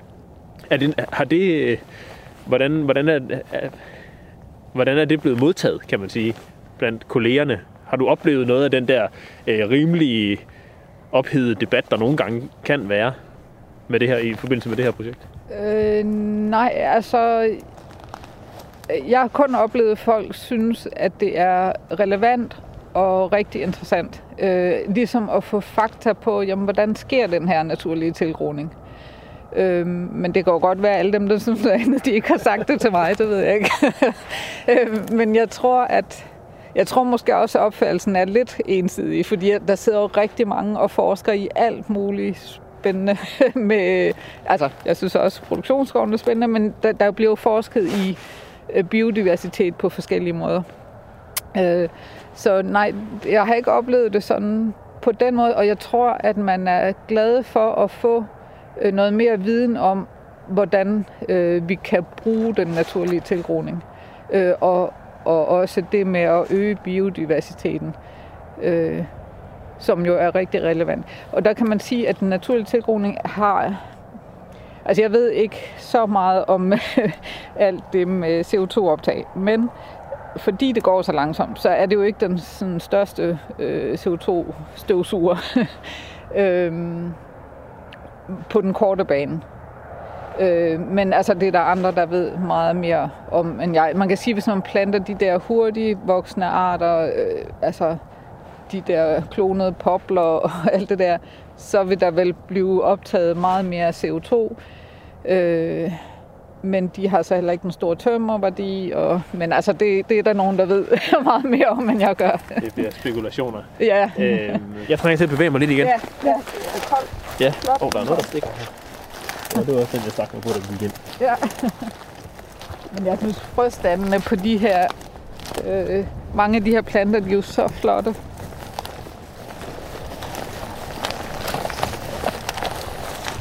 Og så står der nogle flere fuglepæle derovre.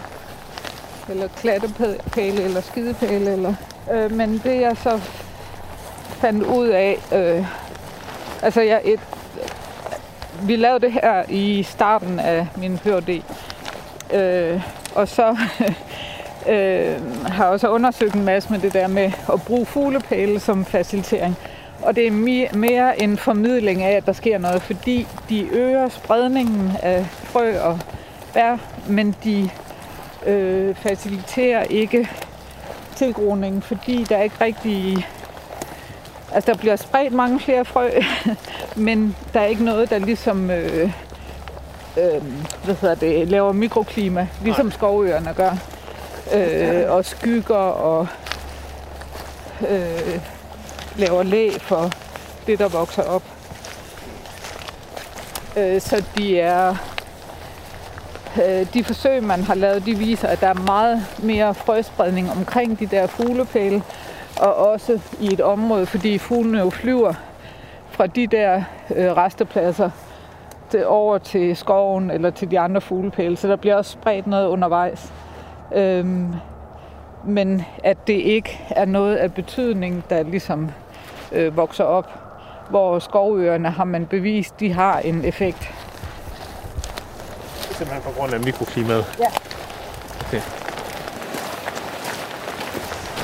Så har vi øh, hvad hedder det, sat en informationstavle her, og så op i den anden ende, fordi formidling af det her også er vigtigt for, at folk forstår, hvorfor ja. det ligger sådan her. Hvorfor er der ikke nogen skov i min skov? Ja.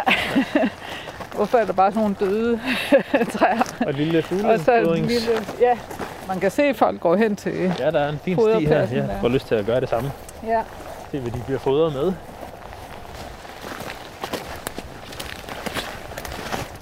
Der er nogen, der har været ude med et gammelt rundstykke.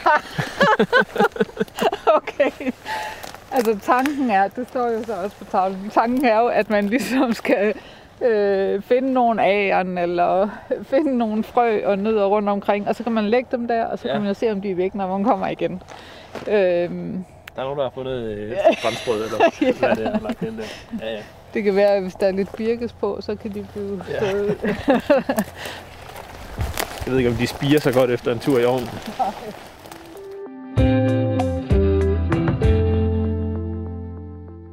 Og nu er vi at finde nogle billeder frem. Ja, det var fordi, nu er det jo vinter, og øh, vi er jo i det her demonstrationsareal, som kun har ligget ud til naturlig tilgroning i to år. Så jeg tænkte, at Øh, altså nu er det jo radio, så øh, lytterne kan ikke se billederne, men I kan jo Vi kan få en fornemmelse af, ja. af, hvad det er, vi ser. Og det er simpelthen billeder af, altså sådan en udvalg af billeder fra de her arealer, som jeg har været ude og analysere. Øh, og man kan se på hvert billede øh, alderen, øh, så stregen angiver ligesom de 30 år. Ja. Så det her, det er 12 års tilgroning. Og det, det er jo et billede, der står øh, Sæberup Nord her. Ja. Og der er en skov, som er øh, med 15 meter høje træer, ja. eller noget i den stil ser det ud til, eller ja. Er det noget... Øh... Det her, det er noget hvidel. Det er hvidel, øh, simpelthen. Fordi man plantede jo simpelthen øh, meget hvidel ud i mange læhegn og sådan på et tidspunkt, og de har så spredt sig hertil. Altså, jeg synes, det er en overraskende egentlig høj stangskov, ja. hvad du kaldte det, ikke på, på 12 år. Det ja. synes jeg, det er egentlig ret imponerende. Og det, der har været spændende at se, det er, at det så er meget forskelligt. Øh, fordi der kan være arealer. Det her areal, øh, som, hvor man ligesom ser sådan en åben slette med meget spredte øh, buske, det er 10 år gammelt. Ja, ja der står... Jamen, det er jo virkelig bare sådan et, et stort åbent landskab ja. med enkelte buske rundt omkring, og så en stor skov nede i. Ja. En flot sommerdag, du har været ude var med de der hvide skyer ja. på himlen. Ja. og taget billederne. Øhm, så det viser også, hvor forskelligt tilgroningen foregår, øh, ja. alt efter om der er frøkilder i nærheden, om det er kuperet, og øh, jordtypen, og Øh, og så spiller de her tilfældige begivenheder også meget ind. Er der lige en storm fra en bestemt retning, hvor der står en moden ahorn, og øh, altså der kan være mange tilfældigheder, der også afgør tilroningen. Øh, og det her, det viser, øh, det er også fra Sepperup, øh, omkring Hedensted, øh, som viser øh, den plantede skov, hvor man kan se, at træerne står øh, på rækker, og så altså øh, lige ved siden af, 10 meter væk, der ser det sådan her ud i den naturlige tilgroning. Og det er jo, øh, det er jo sådan et, øh, en lille åben lomme, en lille lysning, kan man sige, i sådan et øh, tæt busk, Ja, busksamfund ellers. Det ser... Øh, jeg ved godt, hvad jeg bedst kan lide at se på. ja, og det er det, jeg synes er interessant. Jeg tror på, at hvis vi formidler noget omkring, øh, hvilken betydning det har for biodiversiteten, og øh, altså hvor hurtigt det går, at man kan sige til folk, jamen nu har vi lavet de her tiltag her, så om 20 år, så vil cirka 50 procent af det her område, det vil være tilgroet. Ud fra de resultater, Ja. vi har. Øh, Det kan også være 70 procent, eller det kan være 20 procent. Der, der er mange forskellige faktorer, der afgør det. det der skæld mellem, den, mellem skoven og det åbne land, som vi fik med skovgæret og fredskovsforordningen tilbage i starten af 1800-tallet, ikke? Ja. Øh, fik dyrene ud af skoven, og så kunne vi endelig komme til at lave noget godt tømmer, og det har jo været en kæmpe succes. Øh, men det har også betydet, at vi har fået et lidt unaturligt forhold til, hvad, hvad natur er og hvad skov er. Ja. Øh, at en skov behøver måske ikke at have 100% kronedække. En skov kan måske godt bare have 50% kronedække, Ja. eller, eller, eller noget i den stil. Øh, det, det synes jeg er enormt spændende, og, og jeg tror, at sådan nogle områder her kan være med til at skubbe lidt til den der opfattelse af, hvornår er det en skov, og hvornår er det... Så går det måske over en eller anden form for busksavanne eller noget, og så Ja. bliver det til en... Altså fra åben land til noget mere savanneagtigt, og så en skov til sidst, ikke? Men, men den der... Naturen er jo helt fuld af gradienter, ikke? Ja. Øh, og vi, vi vil bare rigtig gerne putte det ind i kasser. Ja. Og det er ikke altid så nemt. Nej. Øh, og der tror jeg, sådan noget som sådan nogle projekter som det her kan være med til at, at, at skubbe lidt til nogle af de der kasser, der giver Ja. dem lidt andre fasonger og sådan noget, så det ikke bliver så firkantet. Ja, for det er jo ret interessant, at mange... Øh, altså nu har jeg også været projektleder på en skovrejsning for Ishøj Kommune. Sådan en traditionel skovrejsning med altså mange forskellige arter. Altså vi har virkelig haft øh, fokus på biodiversiteten også. Øhm, men det er jo altså, traditionelt skov plantet på rækker, øh, og det er tit folk, de sådan spørger, "Men kunne I ikke plante dem sådan lidt mere spredt? Eller? Ja. øh, men det er jo ret svært, fordi det, det bliver meget omstændigt. Øh, så jeg tror, at folk også har et ønske om, at det gerne må se lidt mere vildt ud. Samtidig med, at det kan være svært at forstå, at det her det bliver til skov. Så det er, som du siger, så er det sådan gradienter, øh, hvor jeg kunne godt forestille mig, at hvis vi får meget mere naturlig tilgroning og lærer, at skov kan se ud på mange forskellige måder, så kan det være om 20 år, så vi tænke, at det, det er godt nok, um, altså det er lidt kedeligt med den her unge skov med de her lange, lige stammer Ja. på rækker, øh, hvor der er noget oplevelsesværdi i det her mere øh, naturligt tilgroede. Øh, så ved jeg ikke, om vi også lige skal have med, fordi jeg havde... Øh, lige, jeg jeg kan huske helt. Altså, de arter, der kommer... Jeg sagde, at øh, ahorn øh, dominerede øh, meget. Altså, den udgør 15 procent. Øh, men her kan man, jeg har sådan et diagram, der viser, øh, hvor meget der er kommet af de forskellige arter, øh, af de her 60 forskellige arter, og så hvor tit de forekommer. For det er også lidt forskelligt. Der er nogen, der spreder sig over store områder. De her vindspredte arter, der kommer ind tidligt, birk og el ja. og ahorn, de, de spreder jo de her små, bitte, lette frø i millionvis ud over større arealer. Øh, og så er der jo andre, der ligesom har en anden strategi med øh, dem, der har de her større bær, der er fuglespredte, de, de bliver tit spredt øh, over længere a- afstand og lidt mere øh, spredt. Øh, og så er der også dem, der spreder sig med rodskud. For eksempel slåen, den bliver jo spredt rigtig meget fugle, men den spreder sig også over store arealer med, med rodskud.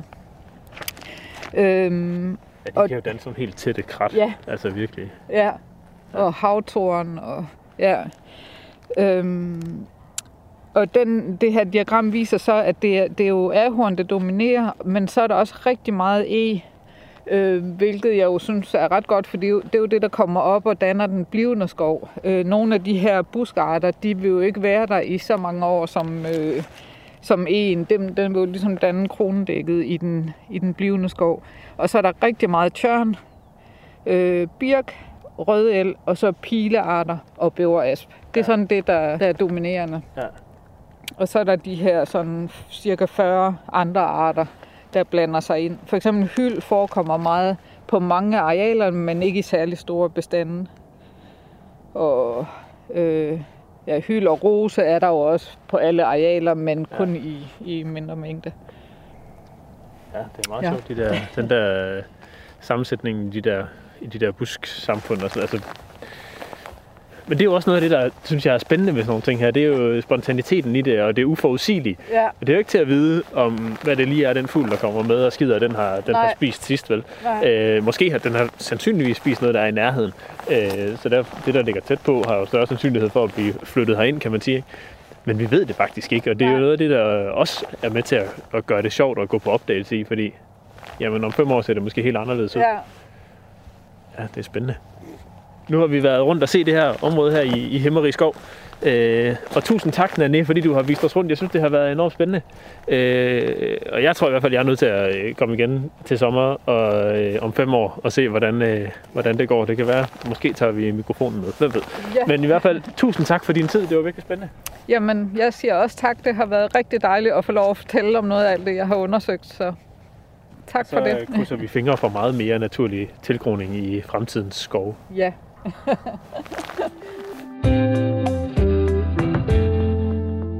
Så er vi tilbage i studiet, og, øh, og nu tænker jeg, at vi skal have sat nogle ting på plads omkring biodiversitet øh, i skovene og skovrejsning i et biodiversitetsperspektiv. Og derfor har jeg ringet til Danmarks klogeste mand, øh, Jakob, lektor Jakob Halman Clausen ved Københavns Universitet. Og det er jo ikke i alting, du er klog, heldigvis. Altså, Gud forbyde det, men, men du er enormt klog på svampe. Og det, øh, i mange år, så har du jo været sådan, så sådan set op til dig, fordi du, du ved virkelig meget om svampe og har brugt virkelig lang tid på svampe. Og ikke mindst de der øh, svampe, der vokser på træer, hvoraf jeg, jeg synes, de er svære at kende forskel på simpelthen. Men, men den der svampe øh, interesse, den er jo, det gør den jo med svampejæger, den bringer os jo ind i skoven. Så det har ligesom været din vej ind i skoven og studiet af skovens natur. Og du har ikke nøjes med at studere svampe, du har også haft forskningsprojekter, hvor du har studeret, ja, altså, fortæl, hvad har du studeret? Jamen, øh, i, i de projekter, vi har haft, øh, for eksempel her med vores såkaldte bøgeskovsprojekt, der har vi jo kigget øh, på alt fra fugle over øh, vedboende biller til pansermider til mosser, laver og karplanter og, og selvfølgelig svampe. Så vi har været bredt omkring, og der har ja, som også haft øh, specielle, specielle projekter, der har fokuseret på, på både flagermus og, og snegle. Pansermider lyder næsten militært, men det er ikke noget, man skal være bange for at møde i skoven. Øhm, ikke hvis man er af vores størrelse. De er godt nok pansrede og, og ser drabelige ud. De ligner, de kunne godt være med i Ringenes Herre, øh, men, men, men så skal de godt nok forstørres mange gange, fordi de, er- de er små. Okay. Nå, men øh, altså, lad os komme i gang med interviewet her. Altså, der er jo mange gode vibrationer forbundet med at plante træer. Det er måske den, det, som i folke, folkeforståelsen er det mest positive gerning, man kan gøre. Plante et træ for fremtiden. Og hvis nu, jeg skulle plante sådan et træ for fremtiden, så skulle det jo nok være et egetræ, og så vil jeg, så vil jeg forestille mig, at det med tiden blev lige så gammelt og smukt som kongeegen. Øh, men sådan kommer et typisk egetræ i en moderne skovrejsning jo ikke til at se ud. Nej, det gør det ikke. Så, øh, så kan du sige noget om, hvad er det for et miljø, kongeegen er vokset op i? Kan man sige lidt om det? Øh, ja, det kan man jo godt, fordi det er jo et stort bredkronet træ med altså nogle grene, der har, har delt sig ud fra stammen i, i meget, meget lav højde. Ikke? Så det er åbenlyst, at det er et træ, der er vokset op under lysåbne forhold Mm. på en eng. Ja. Så i et eller andet græsningslandskab for tusind år siden, det er meget svært at forestille sig øh, så lang tid tilbage. Men, men nu har vi så hørt lidt i reportagen der med Nané om, hvad der kan komme ud af sådan en naturlig tilgroning, men, men kan du så ikke forklare lidt om, hvad er det så egentlig, der er i vejen med at plante træerne, som man gør i en almindelig skovrejsning, set fra et naturperspektiv? Ja, set fra et naturperspektiv, øh, og i et land som Danmark, så giver det jo langt hen ad vejen overhovedet ikke mening at plante træer, fordi at, øh, vi, vi har jo et klima og, og, og nogle forhold, der gør, at træer de kommer helt af sig selv. Mm. Øhm, og øh, når man så alligevel gør det, så er det jo ud fra sådan en, en, en, et dyrkningsperspektiv. Vi vil gerne styre, hvad præcis det er for arter, der kommer, og vi vil gerne, øh, og, og perspektivet har jo også været fokus på produktion indtil for ganske nyligt, selvom der er nogen, der har plantet lidt for at kunne gå på jagt og den slags.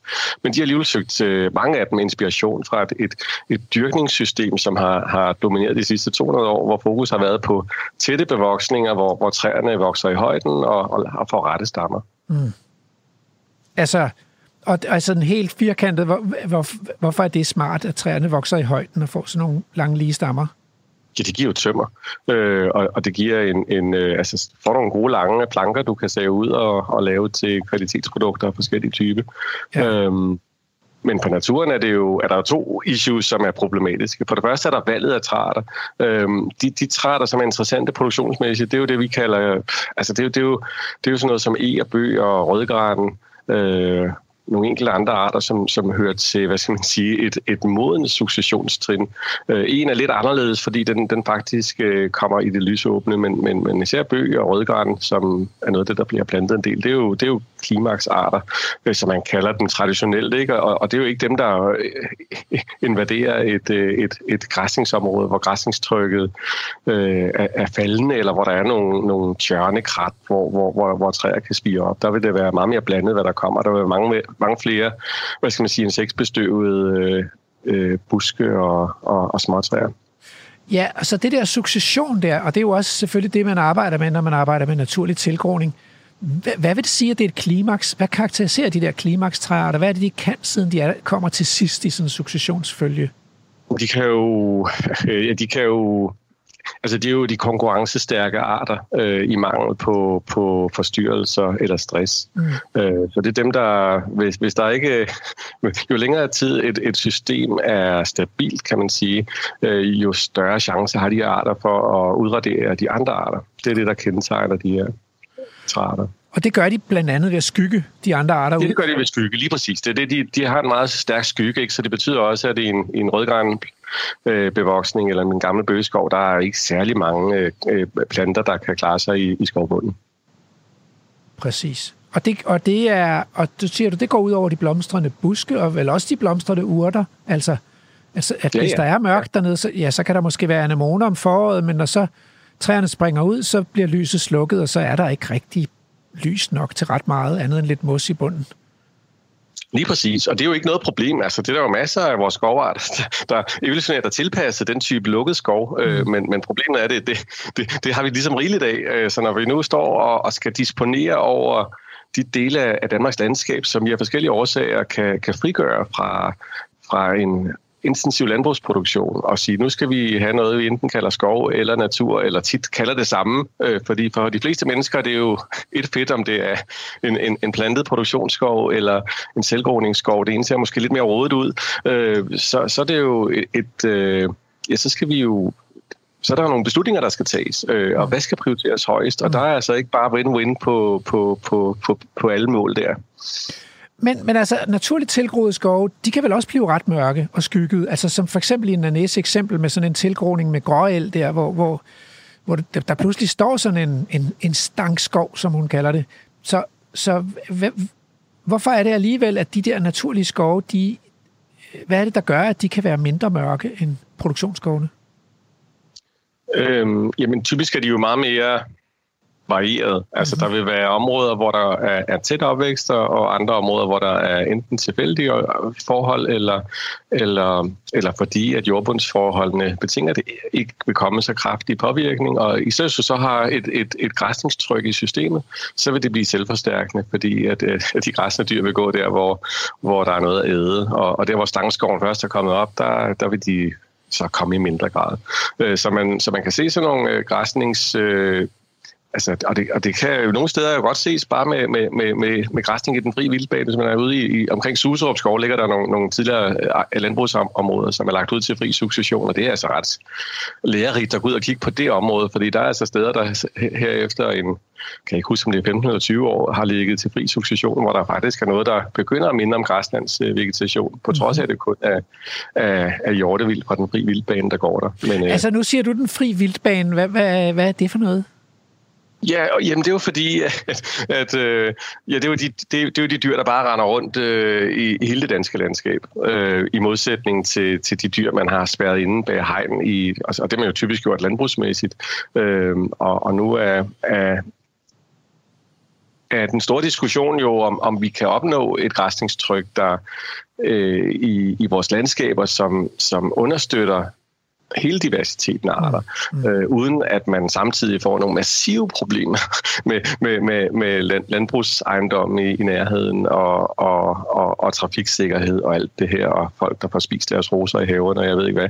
Øh, og der er selvfølgelig også noget med nogle arter, som man ikke rigtig... Altså, jeg tror sgu ikke, der er nogen, der vil acceptere, at der render heste og kører rundt i, i det danske landskab, selvom de jo øh, historisk set har været her. Især køerne er jo, er jo været et super talrigt dyr øh, de, bare de sidste 5, 6, 7, 8.000 år. Ja, og ja, først som urokser, og så sidenhen som tamkvæg i landskabet, fordi, ikke? Fordi, ja, ja, ja, ja. Og, ja. og hesten har jo også været her lige så længe, ikke? Altså, det, det, det, det, det der ville folk skulle nok korse sig, hvis, hvis de skulle rende rundt ligesom hjortevildet. Øh, og det er jo en af de helt store udfordringer, vi har i forhold Nu kører vi ud af en tangent, der handler lidt om, om, om græsning, ikke? Men, men nu spurgte du til det, ikke? Men, men, men, men, men græsning er virkelig en faktor i forhold til, hvordan en, en naturlig tilgroning forløber.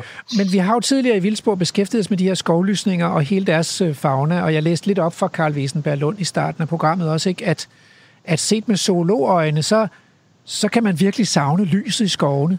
Jeg kan huske en gang, vores fælles kollega Morten D.D. Hansen, han udbrød i et eller andet opslag et sted på de sociale medier. Giv mig dog nu nogle skovrydninger, altså nogle renafdrifter. Og renafdrifter, det er jo, når, sådan, når man i skovdyrkning går ind og fælder et stort stykke med, med moden skov og kører træet tømmeret på savværket, og så, og så kommer der en masse lys i en periode, indtil det sådan gror til igen. Ikke? Og det kan så være en, et, et helle eller en lille oase for, for den lyskrævende fauna i skovene.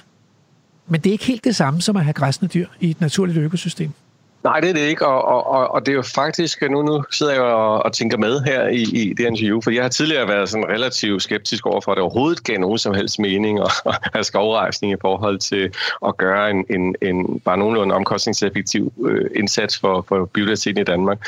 Men, men, men der er gået op for mig, at skovrejsning jo, hvis den får lov til at forløbe så naturligt som muligt, og med græsning i virkeligheden er et fantastisk middel til at genskabe skovlysninger mm. øh, på de rigtige jordbunden, og måske det allerbedste, vi har, fordi at, øh, at øh, det musiklandskab, der, der, der kan udvikle, altså, hvad skal man sige, det problemet med, med skovrejsning er, der går jo sindssygt mange år, før du har de der elgamle træer, øh, og, og, og det døde ved, og, og den, den, den, den der set specielle biodiversitet, der er knyttet til, til det modne skovsystem. Mm. Men skovlysningerne, de er jo lige, altså, de, de, de skal jo, der er der jo en jordbundsforhold, der skal være til stede, der selvfølgelig være nogle frøpuljer, så de her arter kan komme ind, og, og, og, og så form kan man jo få det her miljø, øh, hvis man, måske hvis man hjælper det lidt på vej relativt tidligt, hvis man gør det begavet.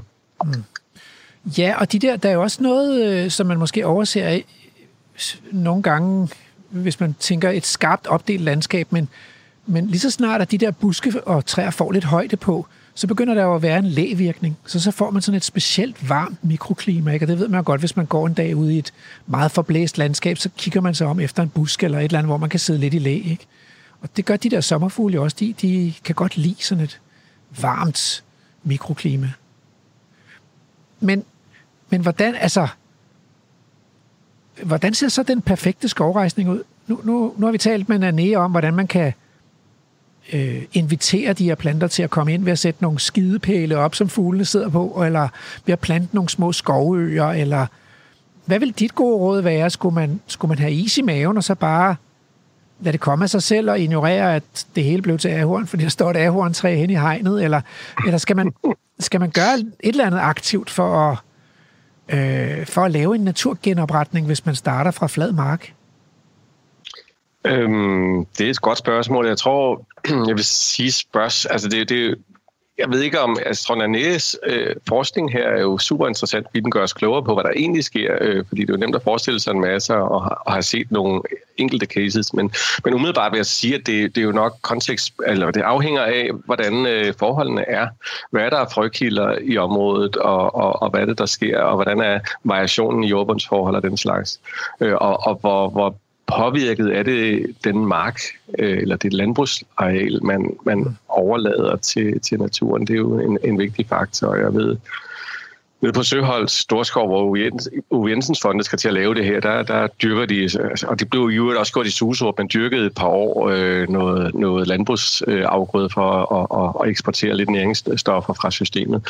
Mm. Øh, men, men Susrup har man ikke plantet noget som helst, og der er selvfølgelig også masser af frøkilder, inklusive den der ahorn, der står, står nede på, på, på den gamle skovfodgård øh, og har spredt sig i et enkelt hjørne, har den spredt sig helt vildt meget, og det, og det der det kan man da godt, hvis man er sådan puritan og sige, ej, det var da forfærdeligt, fordi den er jo ikke hjemmehørende, men, men, men det er et relativt lille område, den har, har, har spredt sig på. Så jeg er ikke så bange for de der arter, som de, altså, de der invas, altså nu er horn jo efterhånden godkendt som hjemmehørende, ikke? Men, men man øh, vil selvfølgelig få nogle arter, der ikke er hjemmehørende, men man vil også få alle de der forskellige buskarter, som, som er i systemet, alle mulige birk og røn og pil og el og en masse arter, som man ikke planter ret meget. De vil også mm. komme ind. Mm. Øh, for uden de her tornede buske selvfølgelig, alt efter hvordan græsningstrykket er. Jo mere hårdt græsningstryk, jo, jo mere vil du få en overgang på de der pionære træarter, som jeg lige nævnte til, til rose og tjørn og øh, abil og slåen, ikke mindst slåen, ikke? Altså, og der kan man sige, hvis, hvis man har et system, hvor, hvor nogle af, af de der nøglearter, altså de der, de der pionertræter, de skal sgu nok komme. De har små frø, og de flyver langt.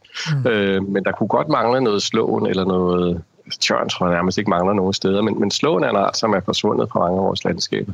Så det går at man skulle plante nogle slåenøer ud et sted. Mm. Øh, ja, jamen altså... Øh Øh, der er nogle gode råd, der er givet videre, og vi glæder os til at læse Nanes phd afhandling Og øh, du skal have tusind tak for at gøre os lidt klogere på skovenes biodiversitet i et skovrejsningsperspektiv. Det var en fornøjelse. Så er det blevet tid til ugens tråd. Og øh, jamen altså, afsættet for ugens tråd, det er jo, at regeringen har besluttet at lave nogle naturnationalparker. Og de har faktisk allerede øh, fundet ud af, at der skal ligge en i Gribskov, og der skal ligge en i, ved Fusingø. Øh, det er meldt ud. Men der skal også være 13 andre rundt omkring i Danmark. Øh, og det jo viser sig, at slagsmålen omkring de to første er startet ikke, fordi at alle mener noget om, hvordan den skal, det skal være i sådan en naturnationalpark, og hvordan det ikke skal være, og hvem der skal have lov til at komme der, om man må cykle og ride, og hvad man må og sådan noget.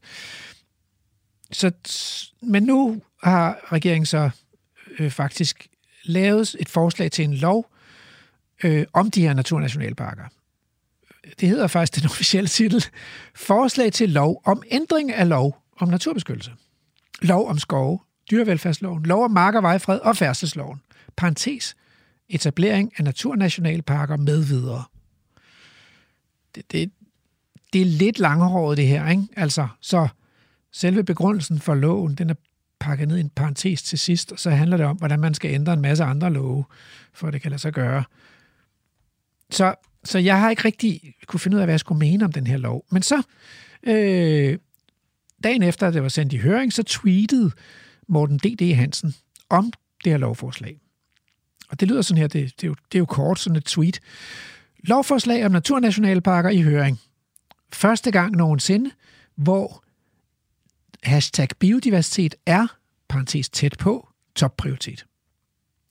I 2016 20 startede vi på Mols Lab. Det er, det er kort slang for Mols Laboratoriet. Det er det her, vi og I får mere af. Blomster, insekter, kort sagt liv. Og så er der en smuk fotokollage med masser af liv og dyr og planter og gang i den ude fra Mols Laboratoriet. Og Morten slutter, godt gået. Øh, og så takker han Lea Wermelin, vores miljøminister. Altså her er det vel på sin plads at sige, at vi har jo prøvet at få fat i miljøministeren, Andrew. Ja, vi har prøvet igen, og ja. fik ikke øh, noget brugbart svar tilbage. Og de sagde endda, at vi ringer til dem hele tiden. Det fik jeg at vide, at de synes, øh, eller vi, vi efterspørger hele tiden. Øh, og så sagde jeg, ja, men vi, vi har jo kun snakket med en en gang før. Ja. Og, og Ja. Og, og der må vi jo sige, altså, øh, kære Miljøminister Lea Wermelin, der er jo kun et seriøst naturprogram i Danmark, så det er jo klart, at vi ringer til dig, fordi det er jo dit område. Jeg forstår ikke, øh, hvorfor, hvorfor de ikke kan Og nu forstå, der at de ringer. et, et lovforslag her, ikke? og det er ja. også hende, der er ansvarlig for, hvordan, hvor meget plads vi skal, vi skal disponere Danmark til vild natur. Så det, er jo, det kunne hun vel godt. Nå. Det synes Men jeg øh, også, ja. i stedet for, så skal vi tale med Morten D.D. Hansen om hans tweet her. Og øh, vi er jo blevet kritiseret lidt for lyden her i studiet. Og det, det er jo blandt andet, fordi vi har lidt en udfordring. Vi må ikke have gæster. Nej, der, er- det, det kan vi ikke. Altså, det, det må kun være os to i studiet lige nu, Ja. som situationen er. Og så skal vi ringe folk op på mobiltelefon, eller Zoom, eller Skype, Teams, Teams, alle de alle der de forskellige, ja. Og det bliver ikke altid lige god lyd. Nej. Der er susen, og der er knæk på forbindelsen, og knas og så videre. Ikke? Ja. Og, og nogle russere, der lytter, lytter med og sådan noget, selvfølgelig. Øhm, men øh, Morten, han har simpelthen, han, jeg tror, han keder sig her under corona, så han har simpelthen foreslået, at han kunne komme herind. Ja. Og det må han ikke, men, men vi vil godt gå ud til ham, Ja. altså ud på gaden. Ja. Så vi, vi tager en mikrofon med, Ja. og så går vi ud og møder ham udenfor. Og så laver vi interviewet der. Ja, så skal vi ikke bare gøre det nu? Vil lade os gøre det. Ja.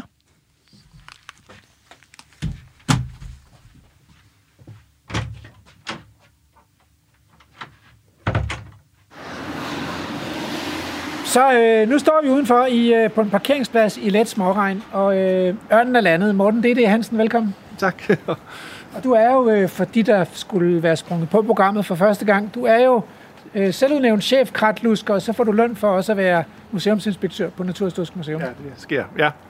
Nå, men tak for at hjælpe os med at gøre lyden god. Inde i studiet der, der har jeg jo øh, startet det her indslag op ved at henvise til din tweet. Ja. Dagen efter, at det her lovforslag om naturnationalparker blev sendt i høring. Og jeg skal bare høre, hvorfor er du så glad? Når vi andre... Nej, nej, nej, når jeg nu bare altid er så sur. Jamen altså, i virkeligheden, altså det ideelle havde jo været, at man havde skrevet, øh, vi laver en naturzone, den omfatter så mange procent af landets areal, og der, øh, der skal naturen være vild. Punktum. Ikke også? Og ikke mere pis. Men, men det var ikke der, vi var, og, og stadigvæk er det nye, nye altså lovforslag her jo et, stadigvæk et nybrud. Fordi for første gang nogensinde står der ikke noget om, at Danmark er et kulturlandskab, og at der er alle mulige hensyn til skovbrug og til, til landbrug. Øh, det er faktisk natur og biodiversitet, der er første prioritet i de her naturnationalparker. Det har vi bare aldrig set før. Altså, det er fantastisk at læse bemærkningerne til lovforslaget, som jeg jo langt hen ad vejen selv kunne have skrevet. Det kan være, at jeg ikke er noget til bemærkninger. Det tror jeg, det skal måske være godnatlæsning, så vil jeg sove bedre, simpelthen, hvis jeg læser tror de jeg. der bemærkninger. Men, men når jeg læser loven, altså virker det så ikke lidt som om, de, de skammer sig altså over vild natur, når de sådan gemmer loven væk i paragraf 61 i en naturbeskyttelseslov, som jo ikke virker? Jo, altså, det virker simpelthen stadigvæk som om, at man godt, altså, at, at det er på lånt tid, eller det er, en- man er en undskyldning for sig selv, ikke også, at vi ikke rigtig vil det her. Men det, der trods alt er muligt i, i den nye national, naturnationalpark-lovgivning, det er at lave arealer, der er endnu vildere end Molslaboratoriet.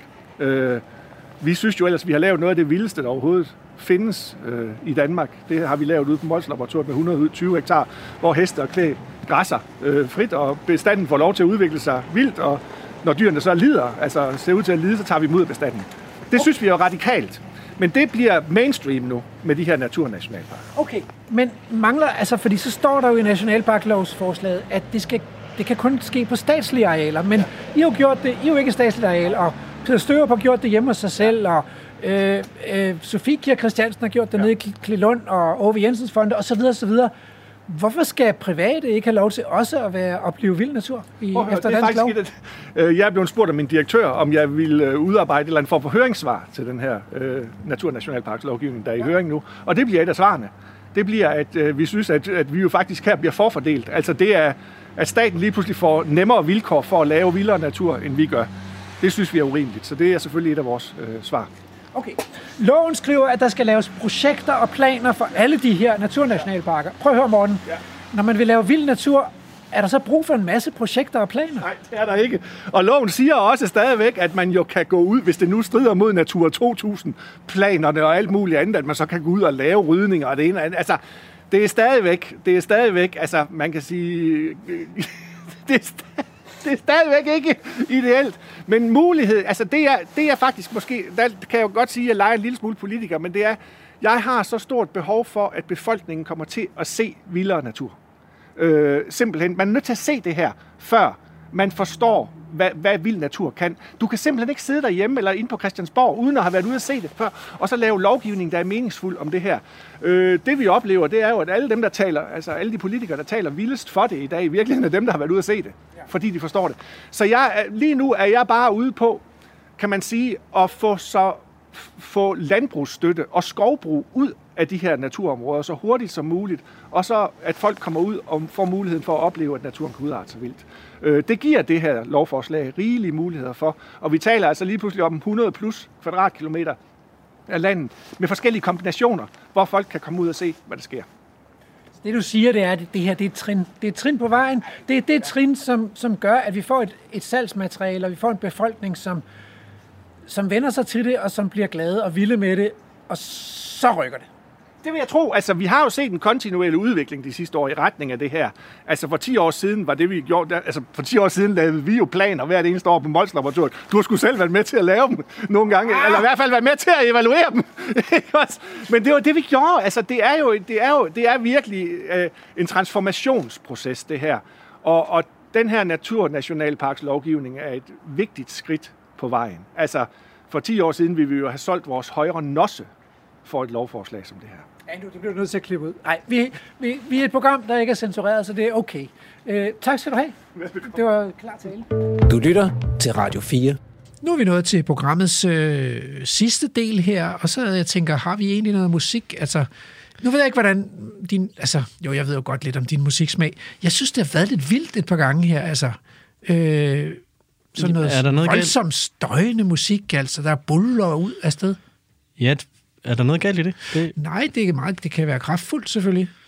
Ja, men jeg har, jeg har valgt noget, der den her gang er sådan lidt mere øh, let, let tilgængelig, kan man godt sige. Det er, øh, hvad hedder det, det er en, en, øh, en islandsk sangerinde, der hedder, hendes navn er ikke særlig islandsk, hun hedder Emiliana Torini, mm-hmm. og det er, øh, det er en, øh, hvad hedder det, en sang fra et soundtrack til øh, Mumi-serien. Kan du huske Mumierne? Ja, det kan jeg godt. Ja. Øh, det er en finsk... Øh, Ja, det er det vel egentlig, men den har fået en, øh, altså den, den har ligesom fået sådan en, en, en, en øh, re, øh, hvad kalder man det, øh, kommet tilbage, ikke? Relaunch. Mm-hmm. Og vi skal høre et, øh, et nummer, der hedder There's Something in the Forest, og det er et meget fint stykke musik. Så den her gang, så skal lytterne ikke være nervøse for, at jeg fyrer et eller andet skørt af. og for hvis man har skruet meget op for lyden, når du så det, så kommer det der. Men okay, det, Ja. det er et program, man ikke ved, hvor man har. Det øh, synes jeg, ja. Så skal det være. Ja. Men, øh, men hvad tænker du, vi har lært i dag? Altså, jeg tænker jo, at vi har lært, at det er smukt at plante træ, men det er sjovere og bedre for naturen at lade være. Ja. Det kommer jo bag på mange, tror jeg. Ja, øh, og der er vel egentlig, altså, som vi også snakkede om i starten, med, med øh, de her kampagner med, at man ligesom køber aflad på en eller anden måde. Det kan jo sagtens være, at man køber noget, og så står der i aftalen, vi planter et træ, når du køber et møbel eller et eller andet. Ikke? Jo. Og så får man, Super fedt. så får man sådan en hektar plantet til med 4.000 træer, og så bliver det af mørke, og Ja. ikke nogen spændende levesteder. Øh, og, og det er jo ikke, det er måske ikke det. Det er måske ikke det, planeten har allermest brug for. Nej. Men, og, og det er jo ikke det eneste sted, hvor man, tag, hvor man kan tale om sådan noget, måske greenwashing eller aflad, eller... Fordi hvis jeg, jeg tænker på vores energiforsyning, og den har vi jo ikke rigtig nævnt i den her sammenhæng, men, men Danmark har jo i en årrække lagt om til biomassebrændsel, for ligesom at undgå at brænde kul og, og gas og sådan noget af, olie af. Så Og når du siger det på den måde, så er det jo fint. Det er jo umiddelbart fint, ikke? tanken er god. Ja, det er det, jeg mener. Pro- problemet med den tanke, det er, at den efterspørgsel der på flis og træpiller, Ja. det betyder jo, at der er nogle lande, hvor som pludselig er gået ud og begyndt at fælde noget naturskov, Mm. som ikke, hvor der ikke rigtig har stået noget godt tømmer, men har været en masse naturværdier og biodiversitet. For eksempel i de baltiske lande. Mm. F- fordi at prisen på flis og træpiller er steget, så har det kunne betale sig. Okay, Okay, og så fører, ja. det, så fører den efterspørgsel jo til naturødelæggelse. Og det andet problem, det er selvfølgelig, at klimaeffekten er nok beskeden, fordi, fordi der kommer også CO2 ud af at brænde flis af. Altså, mm. det, der kommer lige så meget, det er jo lige meget, om man brænder kul, eller man brænder flis, der ryger jo CO2 ud i atmosfæren, når man skal producere nogle kilojoules til forbrugerne. Ja. Øh, så det har der været en, faktisk en voldsom kritik af. Så man skal lige vare sig lidt for det der, for hvornår det der skovbrug er bæredygtigt, og hvornår det ikke er bæredygtigt. Ja. Jeg synes, det her greenwashing er rigtig spændende, men øh, jeg kan også se på tiden, at det nok er noget, vi skal tage op igen i et andet program, hvis vi skal nå at høre en lille bit smule af Emiliana Torini. Okay. Jamen, øh, jamen, så runder jeg af og læser haiku, Og så, og så vender vi tilbage til greenwashing. det synes jeg virkelig, vi skal. Det, det er et spændende emne. Nå, men altså, måske er det ikke skovrejsning, vi har brug for i Danmark. Måske er det naturrejsning, øh, som politikerne skal prøve at kigge efter. Der skal de komme lidt efter det altså. Så tak øh, til, i dagens program her til øh, Nané Kølgaard Pedersen, øh, Ph.D.-studerende ved Københavns Universitet, Jørgen E. Olesen, professor på Aarhus Universitet, lektor Jakob Heilmann Clausen, Københavns Universitet, og chef kratlusker Morten D.D. Hansen for at gøre os klogere. Og tak til programmets producer, Andrew Davidson og Emma Holt, for at have holdt, øh, holdt upassende rejsninger tilbage i den rejseløstende vildsporsflåde.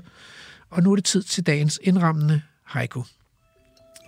Tjørn, skovens vugge. Blomstertæpper under e. Bobler af livsløst. Programmet er produceret af Folkeuniversitetet og Aarhus Universitetsforlag for Radio 4. You are the king of pockets full of strangest things. You have a lighter. We light a fire.